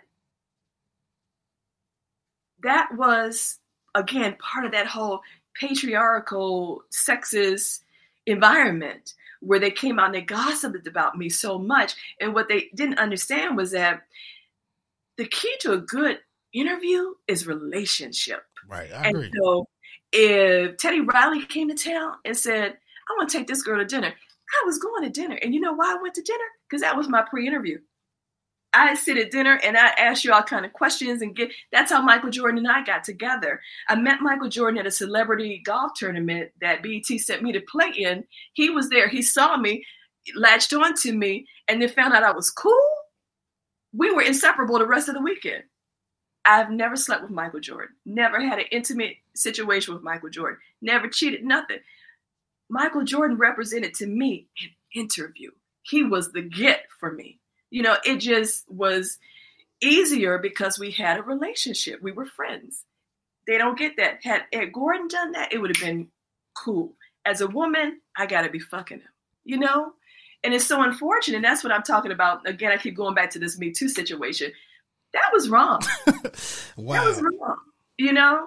Um, Michael Michael Jordan, Gerald Levert. Who else did they pin on me? Um, wait a minute. See, this is why I'm still not good at marketing because I got a book coming out, and all this is in the book, and I'm sitting here telling you everything. It's and gonna got, live. It's gonna live on YouTube. I mean, you know, it'll be out there. But I know. But um, it, it's a laundry list this long of who I slept with you know, coming out of BET. And it's so absurd and it's so ridiculous. And in all fairness, some of the guys were lying too, because that was cool to say they had bagged me, you know, because I was Madelyne, you know. And um, then when the song came out, I was really Madelyne. but um, it, it, it, I didn't get down like that, you know. I was a journalist. I understood what everybody understands in this business, you got to have relationship to get people to open up to you and talk to you. And um, I was good at that. I was good at it. Had this VP done this job, or they just where it man just managed everything but didn't know how the work got done? I think he had a, a background in television before, but even with that, having a background in television and coming to run a network, totally different you know understanding um, the business and how all these pieces fit together for the benefit of the network and just being thrust into this position to do it, it, it we were all so young. And i just keep coming back to that. So young inexperienced learning on the you know on the fly. We were literally building the airplane while we were flying it right. you know literally. Um, and we did damn good work. I mean, even today, nothing could touch BET in the 90s. You just couldn't. You couldn't. BET in the 80s couldn't touch BET in the 90s. It was like this explosion where they found all the right talent and we killed it. When we got on, we killed it we had the right producers, we had the right energy, the right vibe, the right connection because we were young and hip hop was so big and newsmakers were still kind of uh, relevant where we could get to them um, that it was just the perfect storm for us in a black situation, you know, and we killed it. So how I mean how shocked were you then or well, you are you were already gone then by the time that um Bob when he sold oh, yeah. the network to v, uh, to Viacom and whatnot. So how did you look at it then, knowing what you guys did and, and all the pioneering that you did and and and, and um, everything that you accomplished and and um, taking it to the levels that you did, and then to turn around in 06 when things kind of start going in a different direction. Yeah. How do you look at all of that? I think Stephen Hill really tried at the beginning I think he really tried to continue that role um, of making us the voice, the source, the go to for Black important topics, not just entertainment, but Black importance. Um, but again, it came down to money. And Viacom is like, we're going to take you, you're going to make us some money. you know? How, if I can't use you, I don't need you. And now that you're over here in our portfolio, uh, what's in your bag is really what happened. And I think Stephen did a great job with what he did um, because he got the award shows going and looking mm-hmm. really good. Right. You know, he was able to do groundbreaking things and, and produce programming or get programming, you know, on the air that hadn't been done before for a black network, and that was great. Um, but I just think that you know it comes down to what you want to fight for what you what you're going to fall on the sword for. And if the fight is going to be harder and you run the risk of losing your position i'm going to do what you want me to do and i'm going to make you some money doing that. And i think that's what happened. I really think that's what happened. What do you think fed into the it, it was like all of a sudden everything had to go street you know in hip-hop and whatnot. We totally went away mm-hmm. from the art and the, i mean the music was changing as well but mm-hmm. I, I guess how did you? Because you've been in the forefront of black pop culture for all this time, and then we hit and, and it's it turned me off, and and and I'm kind of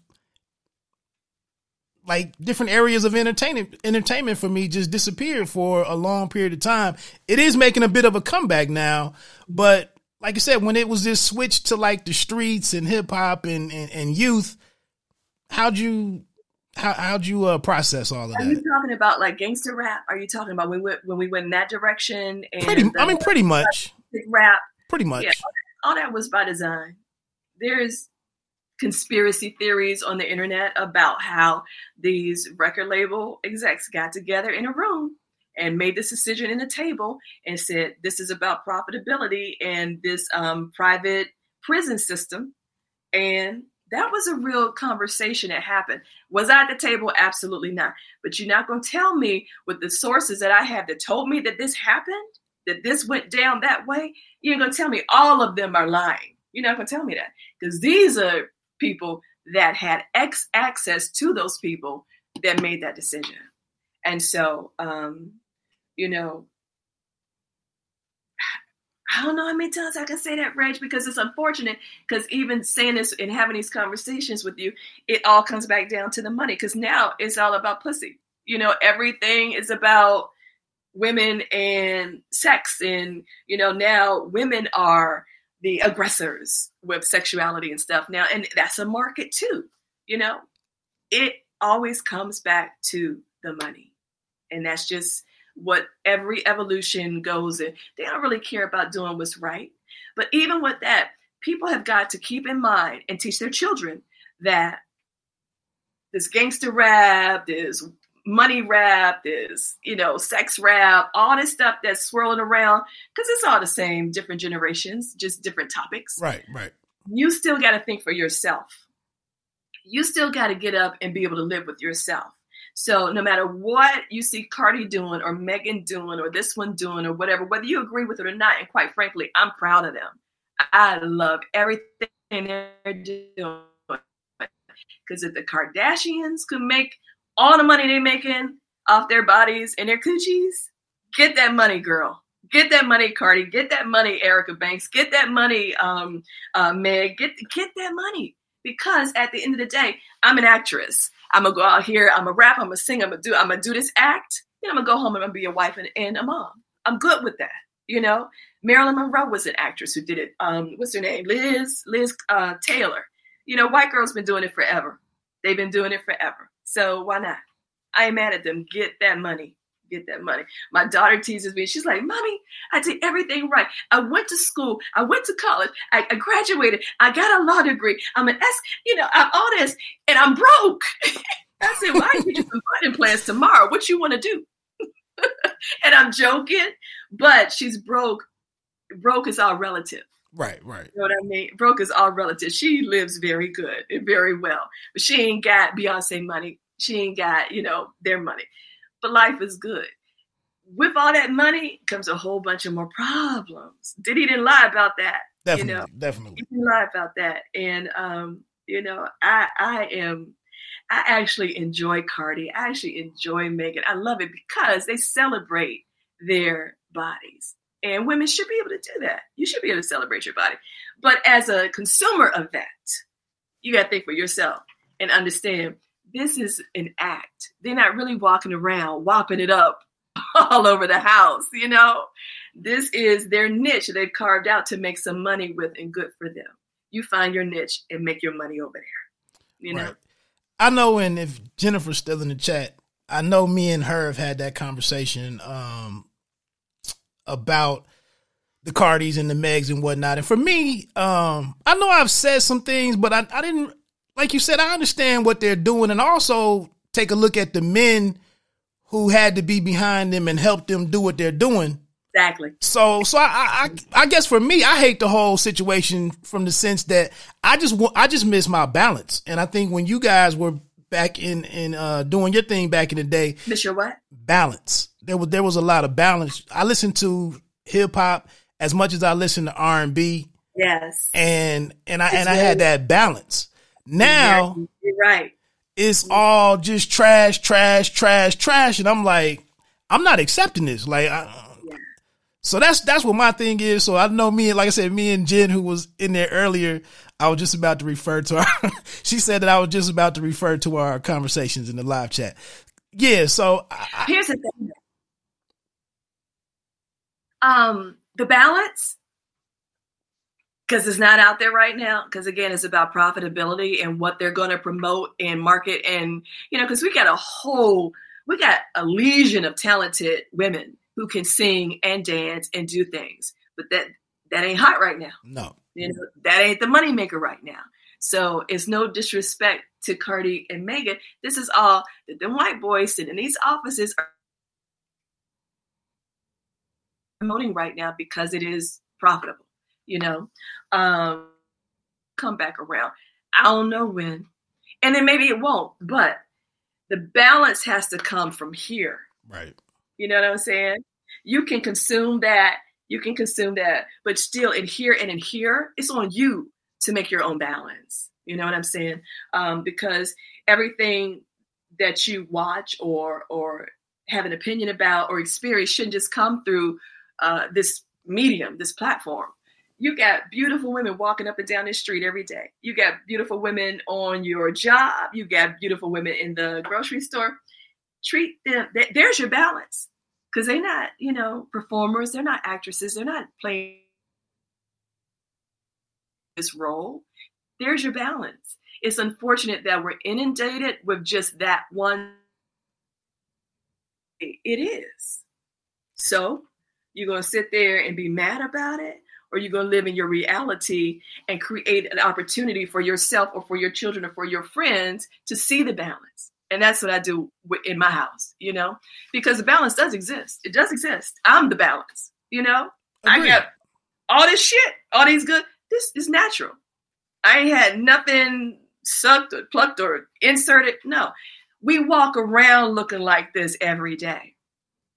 I just chose to talk about things that stimulate your intellect as opposed to things passions you know, it don't make me no better or no worse than anybody else. It doesn't make them any better or worse than anybody else. You know, and you got to look for your own balance. I agree. And it's out there. We got some good programming on on the internet.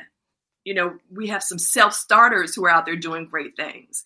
It's just the money people are promoting this one side right now. Right, and, and like I said, that's why I started doing my thing because I, I I'm not gonna sit here and complain about right. out what's out there. I'm gonna go out here and try to be you know even if i'm just rocking with my two people in the live in the live chat right now right. I, will take that. Because it'll grow. The thing about this business is to be consistent. And that's why i haven't gotten the traction because i haven't been consistent with it. I know you know god knows i could i can run my mouth you know and i say things that people want to hear and they relate to me um, but i'm not consistent with it if I, but that's because I got other stuff happening in my in my life that I can't dedicate myself to it. You know, I laugh with my friends all the time, like, yeah, I could have been Oprah, yeah, I could have been um, Tamron or whatever. I really believe that I could have, but I took a route where I was more family centric, and um, I focused myself there. And I'm getting to the point now where I can come out of it, but shit, I'm 55 years old. Is there really a market for some 55 year old cute girl? cute woman, you know. But we'll see. We'll see. You know, and if it's not, I ain't mad, no harm, no foul, because I've still had a great life. You know, I'm still very proud of everything I've done and I continue to do. And I'm happy. I'm happy. I can genuinely say that. I don't know if a lot of people can say that. that yeah, I don't. Happy. I don't know. I don't know. I don't know, but I'm happy because I have always sought my own balance, not what the world told me should make me here. I've already always figured out what would make me okay. You know, because my my my being okay is so important to me. It's I wouldn't be here if you're not happy. You ain't gonna make it. I agree. I just really believe that, and that's, I think that's why we're seeing so many people self-destructing. So many people commit suicide now. That bothers me. You know, the level of stroke that we have in our community, that stress, and that's you know, it's unnecessary. It's it's just so many things that work against us that damn it, the one thing I ain't gonna give up is my happiness. I'm not doing it. You can't have it. Can't have it. Can't have it. So if I don't get back to being a personality, all right. You know, if I don't, if if the book comes out and it flops, all right. You know, I have fun writing it. it's funny. Um, Do you have a title it, for it yet? I do. I have a title for it. I'm always afraid to say stuff because, um, and it's not obvious. Everybody thinks it should be the goods. That's what it. Because I, I did a little um, survey. Everybody's like, "Oh, it should just be the goods. Your show should be called the goods." The da da da the goods, the goods, the goods. And I get that. I get it. But I'm so much more than the goods, you know, and I'm so much more than where I was in the 90s. So I'll tell you, since I'm bringing all other kind of news with you, Reg, um, the title of my book is "I Wish It Was That Easy." I like that. That's the title of my book because I'm really just exploring my entire life and my potential and what could have been. And, you know, people eh, sometimes in their curiosity can be really insensitive because they'll say things like, well, you should have been so and so, you should have been this, and you should have been that. Yeah, I should have been, but I didn't. So what, nigga? You know, we're hard on each other. We are. We are really hard on each other. And so, you know, and thinking about that and how many times I've heard that throughout the years and, you know, all the things that happened to me where I very easily could have just like, you know, started doing drugs and really got messed up, you know, because of the, the, the lumps I took in this business. And I never did that. I never did that. I just always redirected and kept going and redirected and kept going. Um, but with all that, people say things and they can be hurtful. And my response to them was like, I wish it was that easy. And then I was like, damn it, that's what should be the title of the book. So that's the title of the book. And it's coming out this summer. It'd be this some summer. fun. If we out of COVID and we can sit on a beach or on vacation somewhere, it's gonna be a good read. Okay. And it's been 25 years in the making because I've been talking about this book since I left BET you know um, people have been on me to write this book and there were reasons why i didn't because again i never wanted to be that one who told everything about bet and just destroyed the illusion mm-hmm. um, and, and, even in the book now i still don't do that i still don't do that because you know you got to let people be who they are um, and then there were things that i didn't want to get into out of respect for my parents you know, and my dad's gone now. and my mom's in a situation where she's really not aware anymore. But, you know, I don't know. As long as she's on this earth, I don't want anything to upset her or make her feel bad or make her, you know, I don't know. But, uh, or even my children and my husband. I don't want to, you know, but they are so, I'm such an open person. They know everything. Okay. And so they're like, put the damn book out. Mom, this shit is funny. I right. mean, my kids are like, oh my gosh, Mom, Mom, Mom, you know? but they're great stories. They're great stories. And I'm not the type of person to sit up there and point fingers and, you know, but this happened to me because you did this. I don't do that. You know, so it's really a funny read about a black woman in at the height of the 90s being on the most wanted list, you know, among black women, uh, and what my path was and where I am now as a 55 year old woman who's still smiling and happy as shit, you know? Got you. So, um, so what is going on? What else is going on with you? I know we're getting ready to run out of time in a way, and I could talk all day, but uh, right? What's going on with you right now uh, in your career? Uh, well, I'm a news anchor for news anchor, news reporter for the Black Information Network. It's a startup.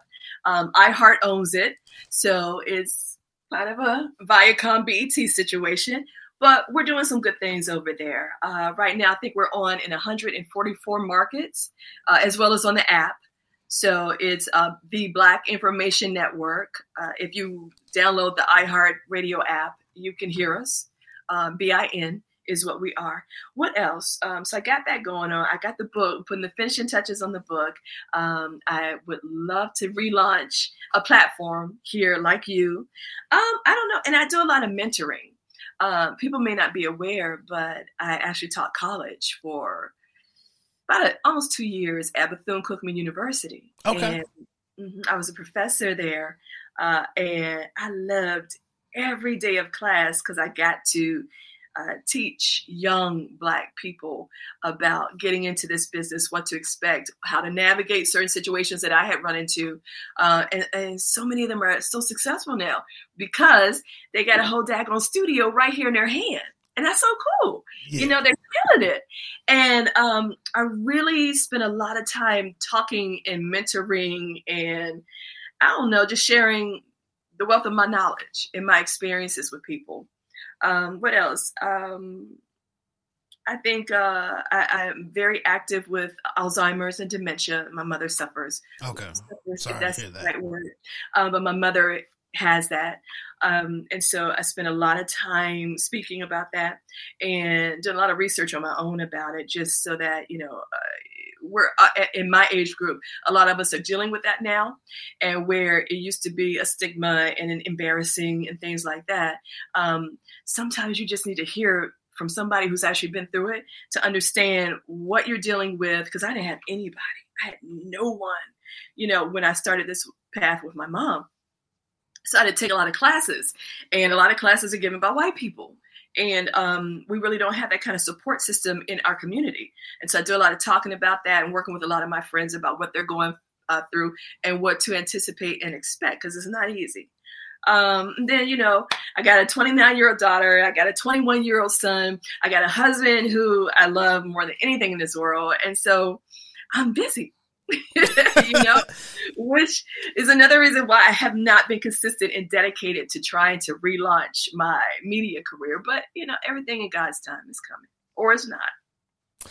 Are you confident that once you, um, that once you get down that path, um, do you think you'll be able to, uh, like I, I was telling you in the IMs, um, you have to have some networking. I mean, do you think you'll be able to come back and get those types of guests immediately oh Heck yeah. Okay. I, don't think I am lost no ground with that. Okay. Uh, funny because before I went to uh, the Black Information Network, I was doing a morning show here with Radio One on WOL, the flagship station. If y'all watched um, Wendy last night's the station that Cathy Hughes started. Um, that was her first station. So I was doing this morning show there that show was so phenomenal, but it was the hardest thing to produce because they didn't give me a staff. It was me and my best friend who I paid out of my own pocket to help me produce it. Um, and we filled four hours every morning of talk. We only had three minutes of commercials um, every break. So we literally filled four hours of pro. Let me see. Every hour, I actually talked for nine minutes. 60 minus nine, what's that? Mm, 51 minutes. I talked for 51 minutes, four four times during the show. So that's four, 51 minutes each hour. Mm-hmm. 51 minutes I would talk. Anyway, but I mean, the names that we pulled to be on the show for that, I mean, I had Michael Bibbins, I had, um, I can't even think of everybody right now, but I had Fauci, my first interview. I oh. was his first interview. Okay. When this COVID thing broke, the first interview he did about coronavirus was with was with me on WOL. Oh, that's dope. Uh huh. I talked to um not Symone Sanders, but somebody from Biden's team. I talked to Trump wouldn't return my phone calls. Couldn't get nobody out of his camp. But I'm sure looking at my social media, they were like, We ain't mess with that little. she ain't with us we ain't wasting our time. She's the ops. But, yeah, I talked to so many different. I talked to people from Bernie's camp. I talked to you know us too because it was a call-in show, and so I would have average people, not average, I I didn't mean it like that, but general people just call in and we would talk like what you have in your chat room. We would talk, and I did that. It's funny because um, they didn't have a. I actually came in behind Tom Joyner when Tom went off the air on WOL. They created the show for me and let me have it. Um, the streaming numbers for WOL when I took it over, even after Tom, I think when I came in, they were at like uh, was something really low, like 19 or 22 percent. That was the first month. The second month when I was on, it jumped to 28%. The third month I was on, streaming jumped to 57%. That's how much traction I got. I don't know how because I'm not consistent with social media either. So when I do get a platform this time, I need some young people who understand this whole social media animal because I know that the type of person I am and the gifts that I have my Q rating would be, you know, stellar again. I know that. And that's not ego. That's just, I know who I am and I'm comfortable with who I am. Um, so I know that I can do a successful show. I just need the, the team around me to be able to promote it because that's all this is now. It's not just turning on a microphone and that. It's about who you can get to come and look at it, right. who you can get to come back every day to watch it. That makes the difference. So you know, maybe the I'm really hoping that the book will get my name back out there. I can do all the talk shows and then pay my team, pay a team because I don't have a team to do social media for me and just kill it. I just I think there's a there's space for me. I think there's space. That's great. Like I said, I'm I'm looking forward to it. I'm definitely going to check out the book. Maybe you'll spare some time when that comes out. You can come back. Um, but I just really wanted to talk to you. Um, I had my own questions here, but you you covered some stuff on your own, and and we just went with it. But I did want people to know um, just what it takes to do some of this stuff, and and and and then to hear from your uh, perspective and your experiences at BET and whatnot. Um, that's just that's that's dope. Um, it's, it's just life, right? And like you said, it, it comes down to team. Um, and, and consistency. And, and, well, and that's key. But the mm-hmm. team, though, uh, when it is just you, like you said, I've been at the, I've been the same thing. I got a, a, a backpack over here. I got a laptop in there, cameras, lenses. Uh. I'm writing, I'm writing up the fight. I'm writing down interview questions. I'm going in here to the post fight uh, press conference. I just don't think sometimes, and this is why I give people some leeway. Um, there's some people on YouTube that I disagree with strongly. But what I do, I always notice anybody that is being consi- consistent. If you do something, you know, four or five weeks in a row, that's a lot. Because most yep. people, most people give up on day two or three. Yeah. So I don't, I don't know. Like I said, I disagree strongly with the way that a lot of guys do things, but I, I can't, I can't knock the hustle. Mm-mm. Exactly. Exactly. I am not a Wendy Williams. never. I would never approach a job the way she did and still does, even on her show still, you know, but that's her style. That's the lane she carved out for herself. And she was consistent with that shit. Yes. And she is a hundred and fifty million dollar woman. Yeah. And I ain't mad at her. Yeah. It ain't my style, but I, you know, I ain't mad at her. She ain't my favorite people, but I ain't mad at her. But that's a personal thing. Um, but uh, yeah, she stuck with it. She decided this is what I'm going to do and I'm going to be consistent. In my mind, that's the best example I could give you right now about what you want to do, Reg. Stick to it. Don't let nobody talk you out of it. Be consistent. Just be consistent. That's all it takes. Got you. I yesterday I actually asked uh, my mother-in-law um because I, I, just got my podcast listed on Apple Podcast, and I'm like a lot. There's a lot of iPhone users, and I was like, "Wow, I need y'all to go in there and uh give me a review, give me a rating. Mm-hmm. And I tried to walk my my uh, my mother in law through it, and this was like a 35, 45 minute exercise for her, whereas it's a 30 second thing for any for for young people. But I'm just like, it's crucial because it's people like me that need that help from from their inner circle. Because yeah. we gonna go in there and give Madelyne some reviews and some ratings and run you up right away. But uh-huh. my poor mother in law, uh, I, I, stopped over there yesterday, and she, again, this took her an hour, and she had to get another family member involved to do it. And I'm like, geez. Because, because you know, at a certain in a certain generation, they're intimidated by tech. Right. And it's, it's just that simple. They're intimidated by it. They don't understand it, and you know, they didn't come up. I can say we we didn't come up with, you know, all that click, point, click, do this, and, and, and, and, and we didn't come up like that. So it's unfamiliar. And uh, a lot of people haven't stayed adaptable to it. Right. And so, yeah, it takes an hour. A 30 second function can take an hour. Right. Especially if you're trying to explain it, you know? I think I think the next family gathering, I'm just gonna set up a table and tell everybody to leave their phone with me for five minutes and I'm just gonna do my own reviews on about 15 phones. That's how I'm gonna do that. Sometimes you gotta do it like that. Exactly. Sometimes you gotta do it. That's your focus group. Exactly. well, I would love to keep you. Um, like I said, this episode should be out there on uh, Apple Podcast later today, Google Podcast, as well as uh, Spotify. I really appreciate you. I'm looking forward to the book. Um, I really wasn't even planning it. I didn't know about the book before we talked, but uh, that's great information. Mm-hmm. Uh, and I look forward to it. And uh, like you said, I, I, just would appreciate it when you get back to the scene. You know, I'll be tuning in. I, I, I was one of those people who, when you told me about the uh, the app and that we could check it out online, you know, I would tap in and, and, and listen to you a couple times. I know I, it was a brother on there that owned a nightclub or something in DC, a big nightclub. I checked out that interview and, and, and a few others and everything. So Good. I'm looking forward to when you do make it back and It'd be interesting. I mean, you, do you think it could be? Um, we we see all of these. I don't know if it's Life, what network that is that did the TLC and the other movies. But do you think this book could generate that type of buzz? Mm, doubtful. Only because I haven't been um, prevalent in hip hop pop culture. Okay. Through the years, Wendy's been a mainstay. You know my name. You know the song but they don't really know who's Matt. These young folks, they don't know me. They don't know me. They just know that lyric in the song. Okay. You know. So had I been had more of a presence, absolutely. But yeah. okay. And I don't know. I, I, would it be fun? Heck, yeah, that would be fun to, to do something like that. But is that my push? Mm-mm. I just okay. want to do what I enjoy. You know, I want to talk. I want to talk and I want to talk about important things and I want people to tune in, be entertained, learn something, and maybe just think about it from a different perspective. Yeah. Echoes echoes everything that I say. So again, exactly.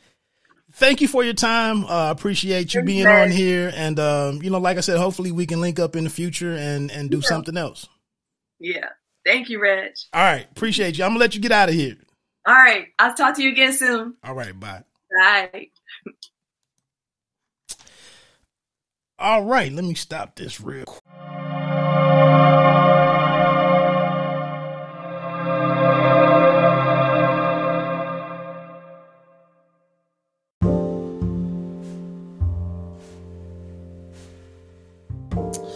All right. Hopefully you enjoyed that discussion.